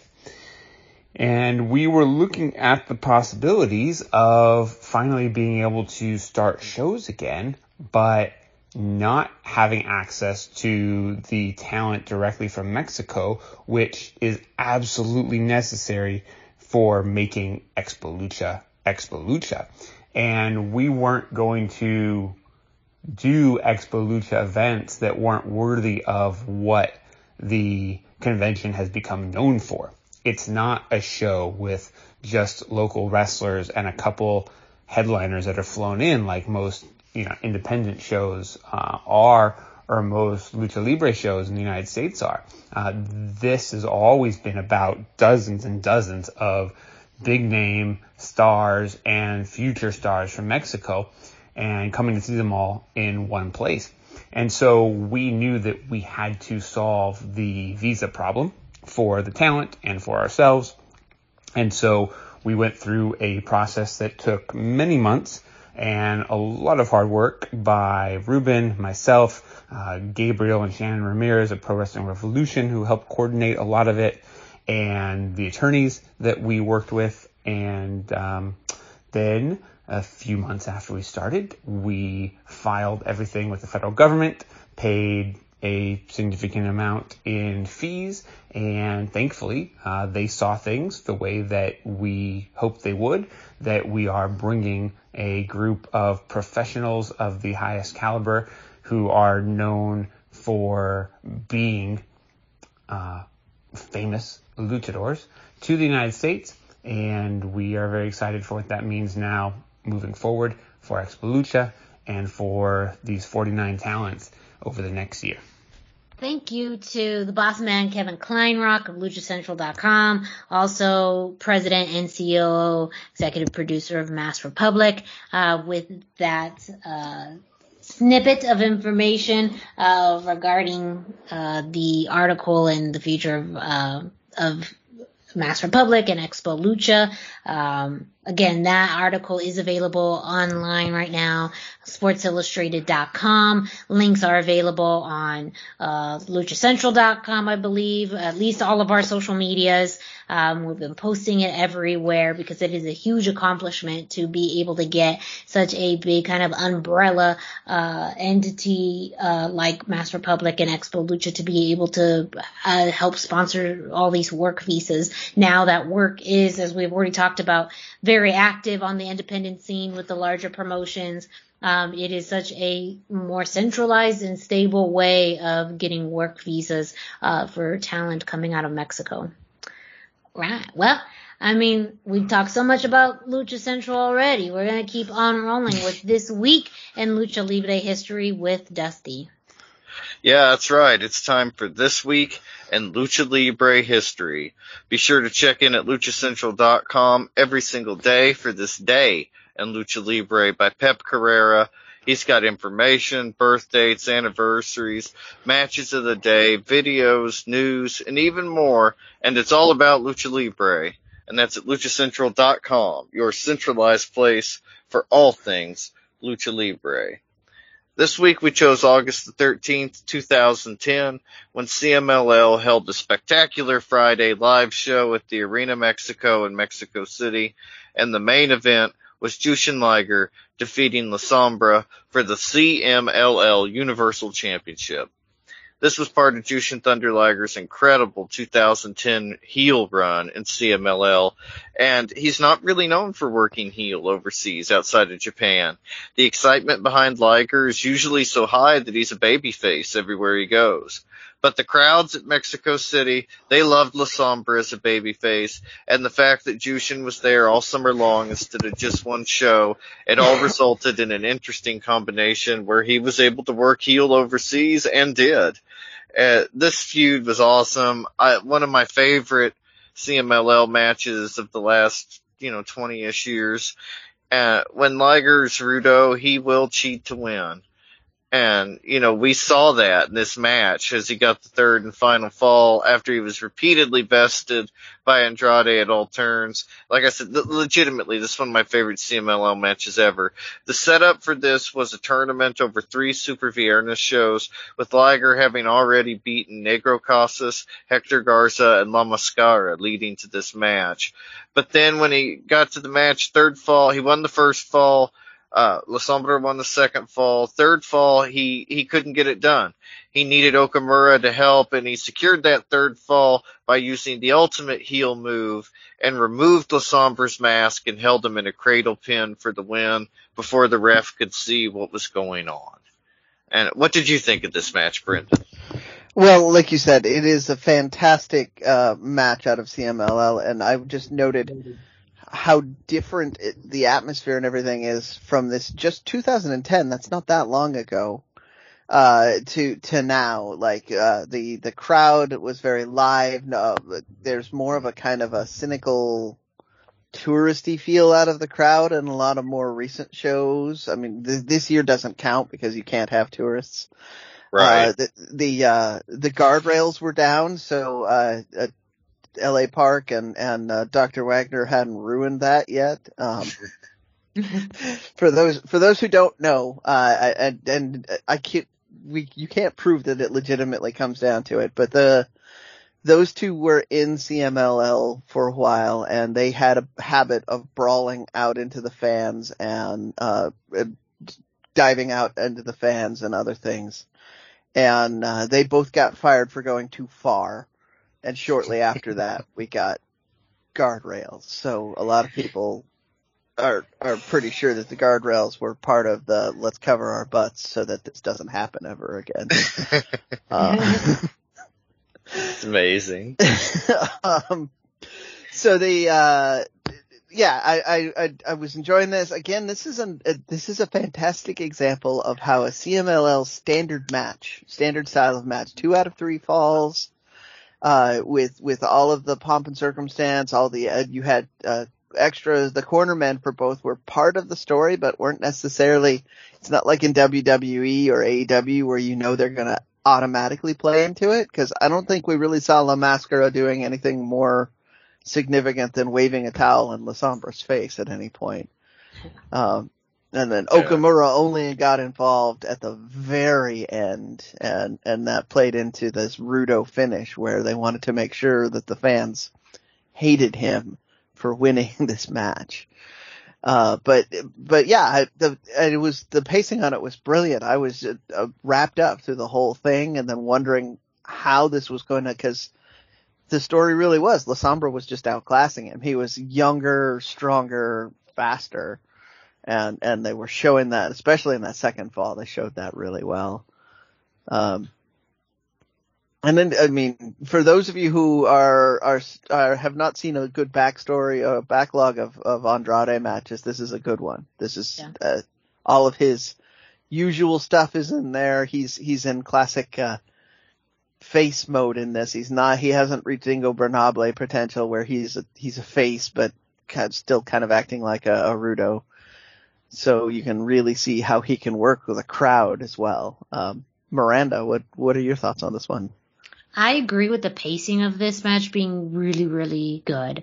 Um, I liked, I think the move set in and out of the ring was just the right tone, um, where you could keep track of it, but I think the move set outside of the ring, um, was really, really well. Um, I was surprised when they were in that third fall, that corkscrew, uh, that Sombra did, how that, you know, ultimately knowing, uh, how the match ended, how, how that wasn't how the match ended.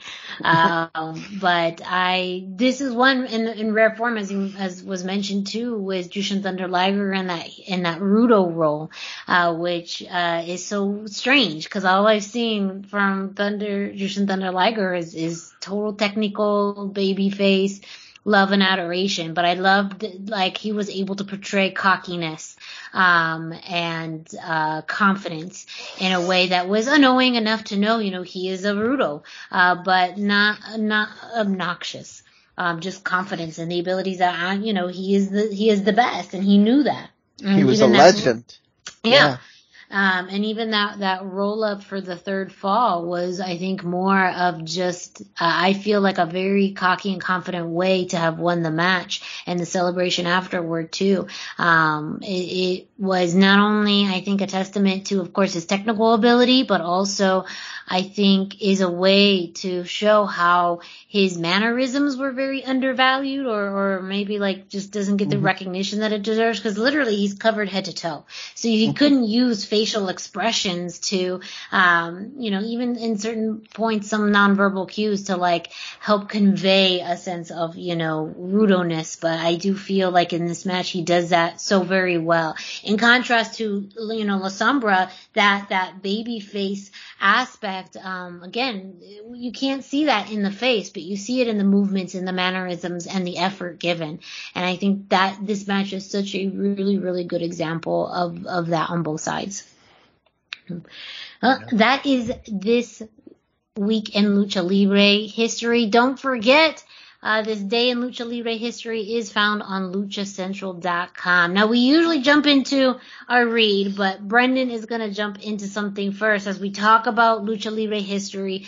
We had the honor of doing a great interview, uh, that should be posted up by the time you listen to this episode or shortly after with a wrestling historian. I'm going to let Brendan take it away. Yeah, we had the privilege of speaking with uh, Matt Farmer, who uh, is listed as um, listed, who is recognized as a major historian in the sp- in the sport of wrestling in general. He talked a lot about uh, about uh, lucha history. We had a conversation in there about uh, Eddie Guerrero and Art Barr and their influence on changing lucha history. He did mention that he helped write some of the early segments for this week in, week in Lucha Libre history, which is why we're bringing it in now because this is, uh, you know, we're kind of tying this all together. He did, he, he's done this. Um, I invited him to, uh, to do some this week in Lucha Libre with us in the future. So definitely give this, uh, this a full interview a listen. And, uh, you know, he is also a promoter for Defy Wrestling, and I just uh, want to give the shout out there. We saved this one. Defy has started announcing matches they're going to have uh, the week after SummerSlam, so two weeks from this show. They're going to have their first match back, and they have announced their first show back. They have announced that they're going to have a three-way hoss match featuring local hoss Shaft, uh, Hammerstone, the the uh, man who enjoys wrestling tiny little luchadors by his own words. I'm never going to let him live that down. And uh, Calvin Tankman, who we've talked a lot about on the MLW segment. So congratulations on that. That's going to be an exciting match. I will uh, I'll definitely have some thoughts on that when we get back from that. And uh, here's the clip. And and on that point, I've I've looked at this a little bit, but since we have you here, this is uh, the perfect opportunity to explore it again. Uh, you had uh, Eddie Guerrero bringing a lot of the emotion and selling down to Mexico, like the, that type of storytelling. Uh, did you? I mean, is there is that impact something that you can noticeably see moving forward from that point in time uh, in both on both sides of the border, or yeah. Uh, so I'm, I'm so what, kind of so what Eddie brought to the what Eddie brought to the to Mexico wasn't actually selling and things like that or his emotions. That was Art Barr that did that. His no, tag team partner, yeah. Barr. What I, Eddie I, brought, what Eddie brought at that time was Japanese style wrestling. Hmm. Because at that time, the big power bombs, the big suplexes, the mm-hmm. big bumps were not common in Mexico as as frequently as people think because of lucha libre. Those type of bumps were weren't common because I mean, if you've ever been in a lucha ring down in Mexico, you don't do those take those bumps hard. Yeah, and yeah. so um, Eddie, that's what Eddie brought. Like if you watch the like watch when Eddie came back from a couple tours of Japan, he was suplexing guys out of their boots. And a lot of the older guys didn't like that. But when he teamed up with Art, Art brought that, uh, Art brought the charisma. Mm-hmm. He brought the mannerisms. He brought that mixture of Roddy Piper and Buddy Rose down with him. And then he introduced yeah. that to Eddie. And Eddie, you could really see when Eddie teamed with Art, how he influenced Eddie. And what you saw as Latino Heat later with Eddie, that was part of Barr, part of Barr, um, part Barr. Yeah. I, so, I try and undersell this. My last name is Barr. Everybody talks to me about Art Barr, so I was going that route. um, uh, yeah, I, you're, you're absolutely correct. And that's one of the reasons I was drawn to, to art as, as a kid and, and, uh, grew up in the Pacific Northwest with that, that last name and that brought me into lucha. So. Uh, I, I had the opportunity to see those two as a team wrestle in person, and it's it was it's just tremendous because the charisma that Art had at that time um, was on another level, and that helped influence Eddie. And you can even see it in their matches where Art Eddie's doing all the wrestling, but Art's just hitting a few big moves here and there, and then he's working the crowd. He's showing charisma. He's yeah. pantomiming, you know, he's doing all the other stuff that really actually is what draws interest in. Mm-hmm. So, you know, and it, Art's not the only one that did that, but that was a big part of Eddie's career was that hmm. time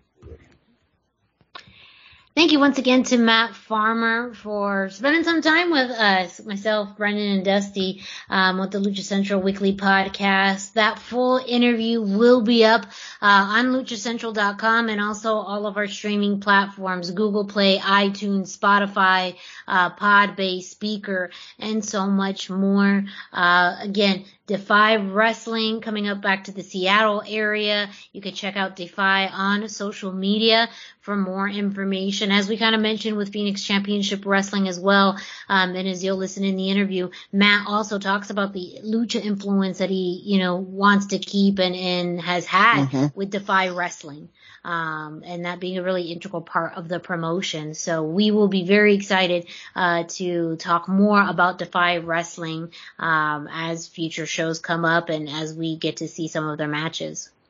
Tickets are available at defywrestling.com. There's not a lot left for this show, but they are going to announce that more shows after the, the, the this one comes up and the you want to hop on right away. They usually will sell out pretty quick.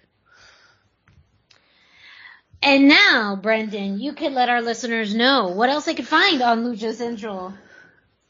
And this time for real. Like, it's not like that last week where I, I uh, but if you're listening to this and you haven't been to luchacentral.com, I'm, I mean, come on. Let's, let's do it. It's really, really time to do it. Luchacentral.com is the online home for Lucha Libre, where you can get all of the top news in English and in Spanish you can find the best curated video content and original content not seen anywhere else. Especially now that we're going to have this all this Expo Lucha content coming up, this is definitely you definitely want to keep your eye on on our Lucha content that'll be available on LuchaCentral.com. Find when Lo- Lucha Libre events would be happening in your area.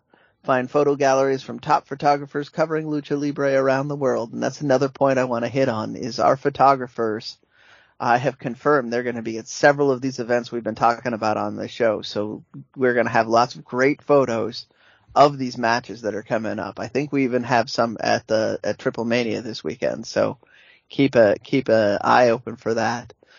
Um, a place to have your voices heard from weekly polls to annual awards, seen and read by top executives in all of the major lucha libre promotions across the globe. And I mean, really, here we go again. I'm gonna, I'm never gonna let this point die either. It's free.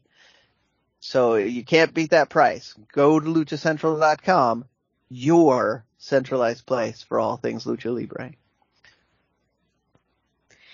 Brendan, you have some CMLL results for us. Well, uh, it's not really results. Uh, CMLL has been getting a lot of news coverage lately because a lot of their guys have been released. And this time CMLL pulled a Vince McMahon and wished, uh, the, uh, NGD faction of, uh, Forastero, Cuatrero, and, uh, uh, why did it just shoot out of my head? Uh, Sanson. There we go. Yeah. I should read my notes rather than staring at them.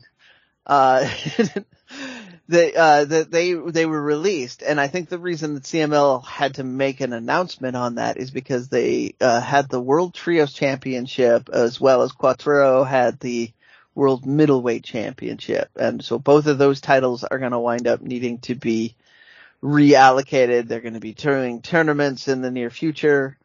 Um, but it was it's very interesting. And then it, again, back to the Masked Republic's announcement about having CMLL luchadors. Uh, typically they they're not allowed to share with uh with indie wrestlers, particularly any indie wrestler that has any potential affiliation with AAA. So uh part of why it's been difficult for Masked Republic to get CMLL wrestlers and this this kind of top end uh, amount of wrestlers that keeps disappearing off their shows. Like Rush was was a top end guy not too long ago for them. Uh, Bandito didn't get locked down with them, and I I know uh, they wanted to to have that if at all possible. Uh, but it seems like they're more relying on the cynical approach of using their own training program. They they're not at a shortage of bodies. They're just at a shortage of uh, bodies that are big draws.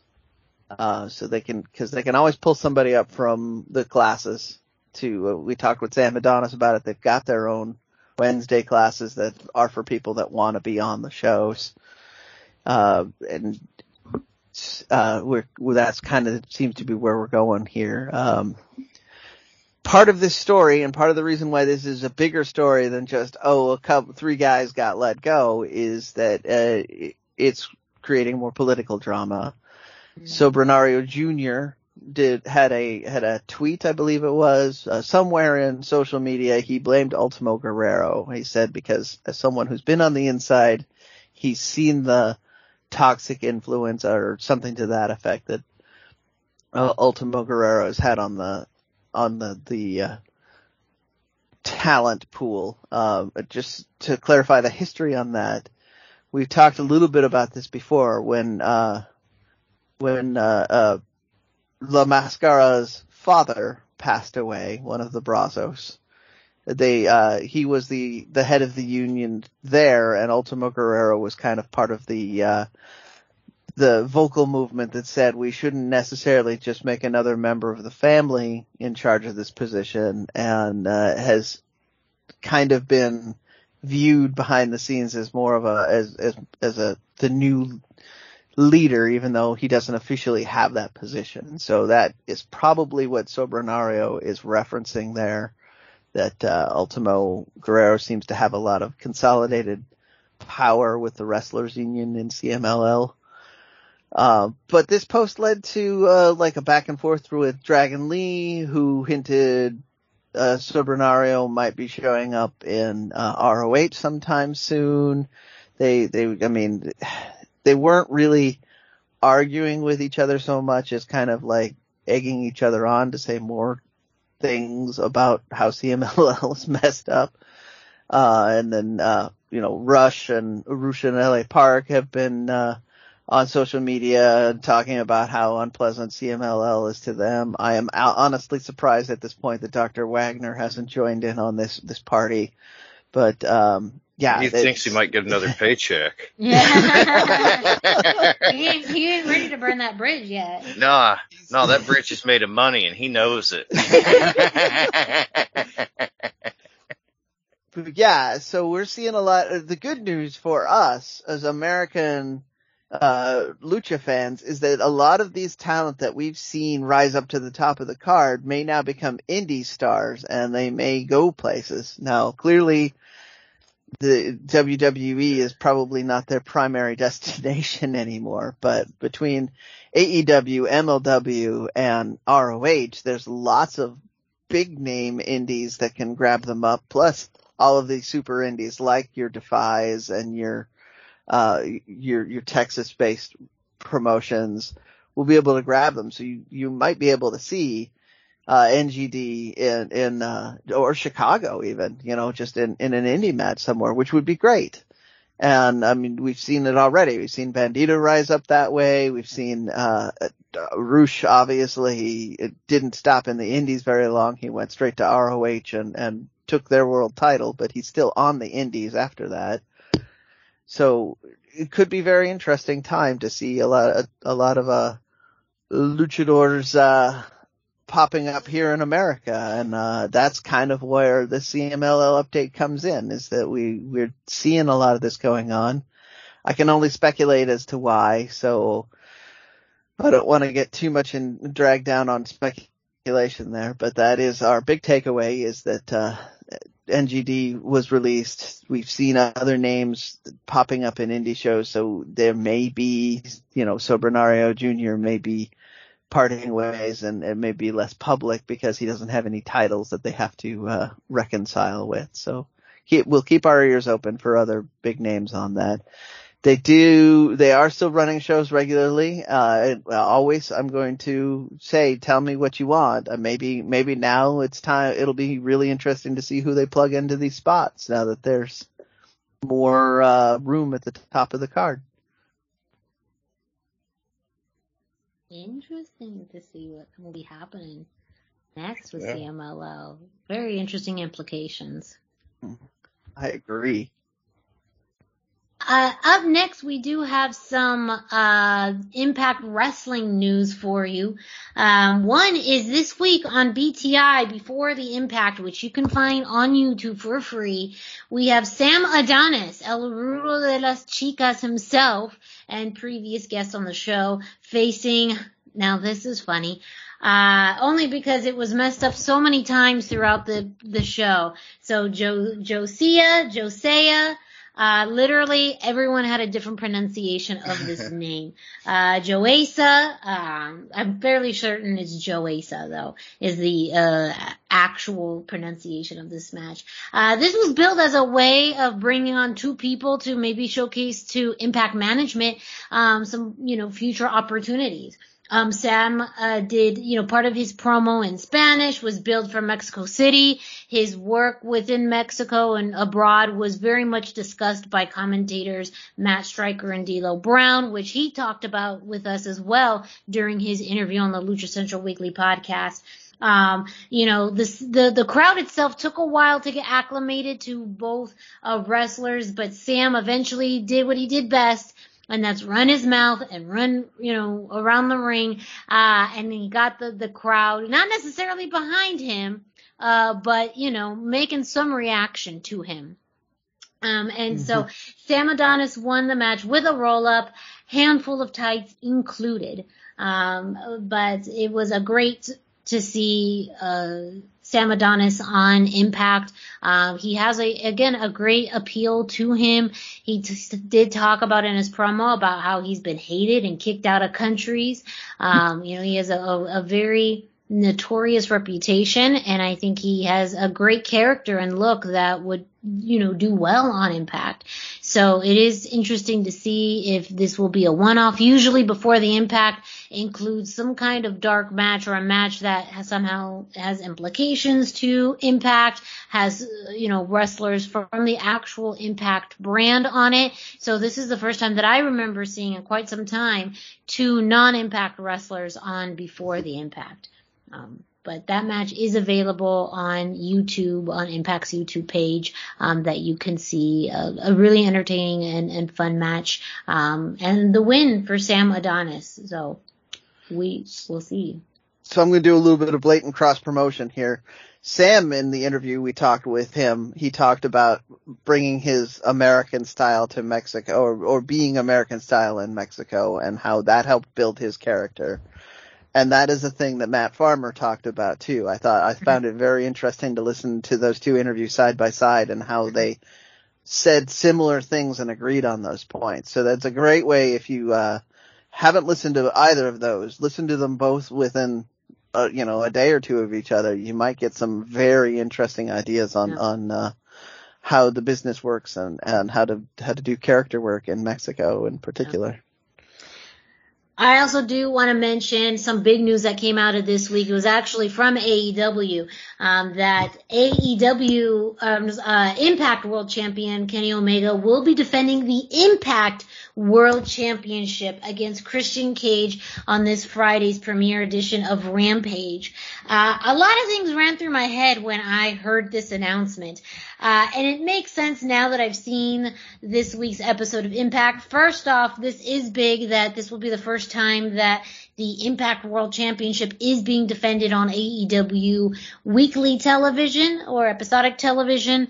Um, we did have the Impact World Championship being defended at a AEW arena at Daly's Place, but it was on a Impact pay per view, um, and that was uh, Kenny Omega versus Moose, um, in which Kenny Omega retained. But I was a little curious that Kenny was uh, facing a non-Impact wrestler for the Impact World Championship. I still feel like there is very much a, comp- a conspiracy where we are never going to see an Impact wrestler on AEW television. Um, good, good brothers. That doesn't yeah. count. Not doing that whatsoever. And I so, will die on that hill. So they my are first, not impact talent. I'm sorry. My first question was one of the was the first things one of the first things you thought when you saw this announcement finally because that's what my my thought was. Like yeah, once, I, I, I mean, I, yeah, I was excited, and and ultimately Christian Cage is someone very rooted in Impact slash TNA history, so I do think that's cool. I wish we would have seen Christian Cage on Impact this week. Spoiler alert, we didn't. Um, and it's already more tied to the buildup between Kenny and Christian for um, All Out. Um, which again, I, and at that pay-per-view, we are going to see Christian and Kenny face, uh, each other for the AEW World Championship. So I feel like there was more storytelling they could have done to make this make sense, but I do understand there is a population that are thinking, why are you putting this match on TV if you're, or we're already getting it on pay-per-view not too long from now? Um, yeah, because there's the possibilities are interesting. You could do, you could have Christian pick the title up and have it be title versus title on the pay per view to kind of add that ramp up. Um, just that was my immediate thought. They could do, they can do. I'm not, I'm not saying they will. I'm not saying I trust them to because we at this point have not seen them do anything that exciting or interesting with any part of this Forbidden Door deal, but that did pop in my head as a way they could spice things up. Yeah, and and now seeing really how Impact is truly working as a forbidden door with other companies. I mean, we are going to see uh, Deonna Purrazzo defend the Impact uh, Knockouts Championship at NWA Empower. We've seen, you know, the the partnership with New Japan, um, and you know, again, we've seen the partnership with AEW, but it just still feels very one way. Um, and I understand there's logistics. So, for example, Yeah. um, you know, Alex Marvez interviewed Christian Cage. Uh, Alex Marvez, of course, is an AEW interviewer, but he was holding an impact microphone, which is like at that point, Alex Marvez, you are not an impact interviewer. Gia Miller is the one. So I'm just getting nitpicky. But again, it's another, to me, feeling like a very blatant example of the door being very, very one way. Uh, and, you know, AEW will promote New Japan and have New Japan talent on AEW television, but they'd be damned if they have anyone on Impact, uh, from Impact on AEW television. Well, I mean, I and I ha- we should have done this earlier in the show, and I- but it was so under the radar. For. Triple Mania is this weekend. Yeah. Deonna Purrazzo's going down to Triple Mania to defend the championship. Kenny Omega's going down to Triple Omega uh, to defend the championship, and none of that has been talked about. None of that was talked about. Yeah. None of that Like- has been talked about. Not at one word. all. So under the radar that we forgot to bring it up in the appropriate segments on And the that's show. a good point. The fact that if that's so under the radar that it's our job that we forgot, how do you think a casual fan, you Yeah, know, exactly. may, may uh, think about that? It was not mentioned neither on AEW television or Impact television. Yeah. Yeah. It's crazy. Crazy, crazy. Uh, you know, and I thought that, so also happening this week on Impact, we did have a 20 man battle royal to determine the new number one contender, uh, for the world championship. I thought that this would have been a perfect opportunity to have that crossover promotion happen where the winner of this battle royal would be the one to face Kenny Omega the next night on Rampage. But then when I found out the winner of the battle royal, it made sense uh, Brian Myers won the battle royal, so I said, you know what, uh, your plan now makes more sense, uh, AEW. Um, I get it. Let Christian, uh, face, uh, Kenny Omega on Friday because ain't no one gonna watch Brian Myers. I'm, I'm, I'm sorry. Uh, I like him. I like the work that he's done. But I thought that that would have been a great opportunity to do some cross promotion. And again, it's just not happening. But I did find it an interesting note, um, that we are going to see the Impact World Championship be defended on AEW television. Kenny Omega versus Christian Cage this Friday on Rampage. And another final note too about a big weekend next week with pay-per-views. Impact Wrestling is putting together Emergence that is going to be exclusive to the Impact Plus app on Friday, August 20th. So if you didn't have enough wrestling to watch, you could watch Next watch weekend. next weekend. Uh, you could watch Emergence on the Impact Plus app. Um, again, part of their monthly uh, Impact Plus uh, pay-per-views or, or special events that you can you can find through the app. Um, and it's on a Friday because you know what's happening on Saturday. SummerSlam. So uh, it's it's a fairly busy weekend next week. But that is uh, some important notes, some notes from you from Impact Wrestling. And the final news story of tonight's episode is Major League Wrestling, and just two notes on some official signees. Major League Wrestling made it official this week on social media uh, of two new signees uh, two people that we've already seen, but they're making it official. Major League Wrestling announced that they have signed Arez to a multi-year agreement, and he will be competing for Azteca Underground. Um, so when he was signed or drafted under the draft, he was a free agent or not under a particular flagship program, but he is now officially with Azteca Underground. Um, and an important note too, in the press release, they do mention uh, Arez' training and mentorship from Blue Demon Jr. Uh, or Blue Demon, I believe. Um, Blue Demon Jr. Black Scorpion?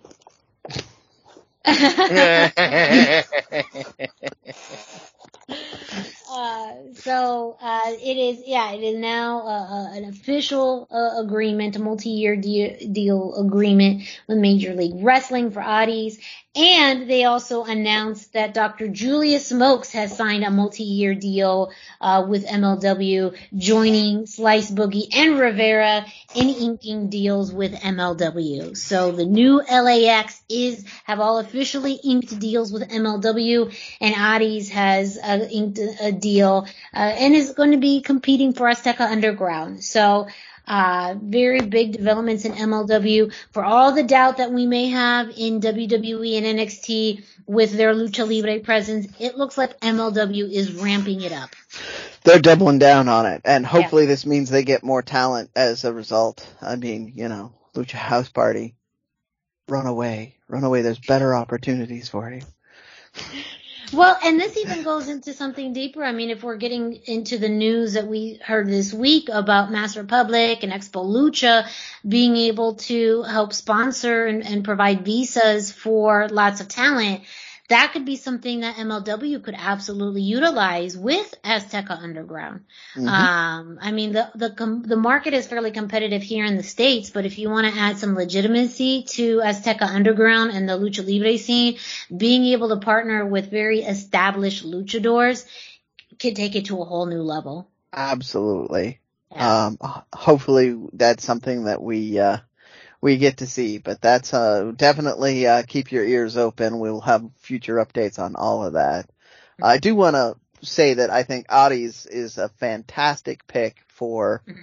the uh, for for the their Azteca Underground because if yeah. they are going for that Lucha Underground vibe, and we've seen nothing to make us think otherwise, he is a great pick for that. He's mm-hmm. uh he's he's got an aesthetic and a kind of a vibe of being a, a like a little more of a gritty luchador. He's yes. uh he's uh he's he's more much more Texas than California in style. I mean, like a like a proper Mexican trained luchador. He does both, but he yeah he's uh he's more on that that gritty brawler side, yeah. just by just a margin.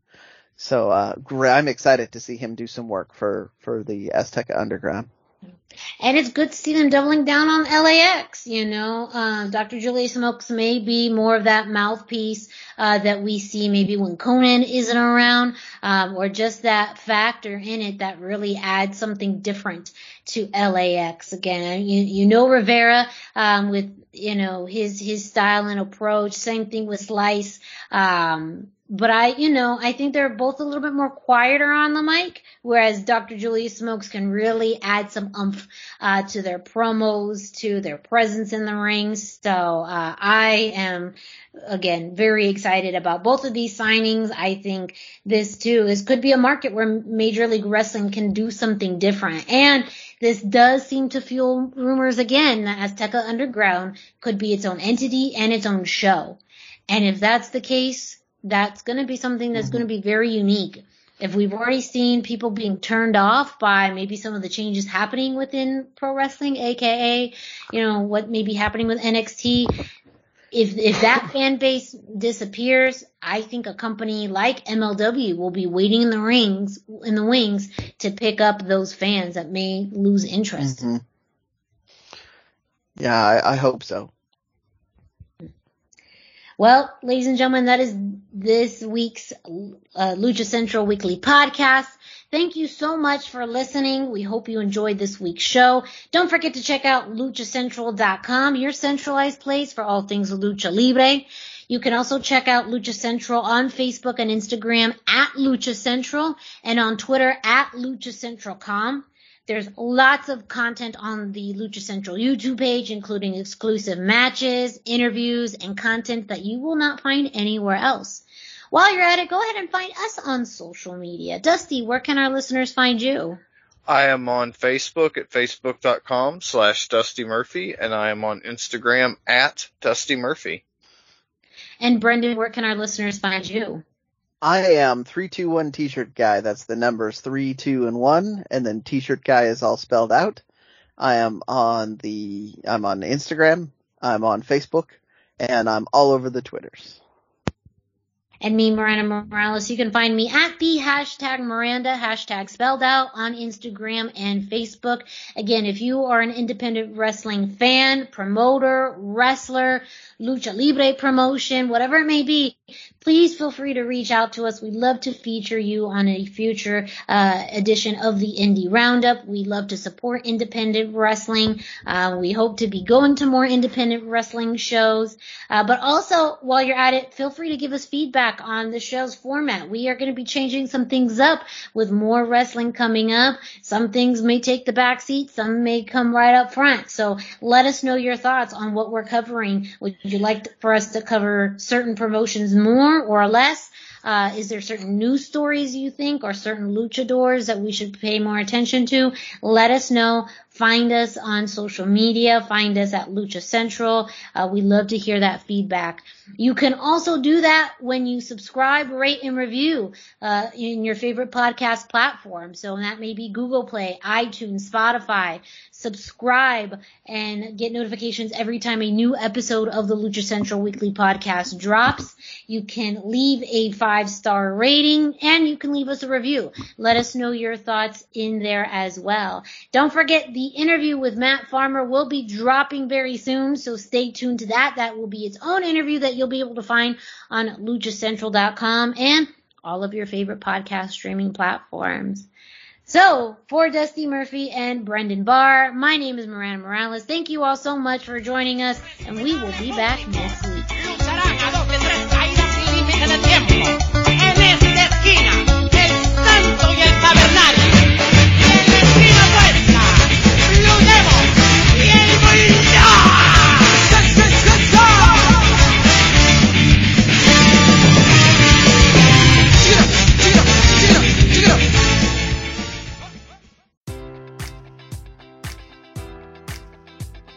Enjoy all your favorite sports like never before at BetMGM. Sign up using code Buckeye and receive up to $1,500 back in bonus bets if you don't win your first bet. When you register with BetMGM, you'll get instant access to a variety of parlay selection features, live betting options, and the best daily promotions in the business. And with BetMGM at your fingertips, every play and every game matters more than ever. Place your money line prop, or parlay bets with the king of sportsbooks today. Sign up using code Buckeye and receive up to $1,500 back in bonus bets if you don't win your first bet.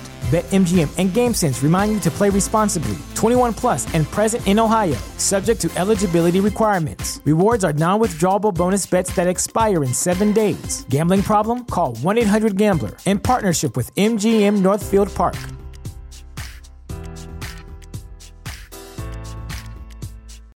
Without the ones like you, who work tirelessly to keep things running, everything would suddenly stop.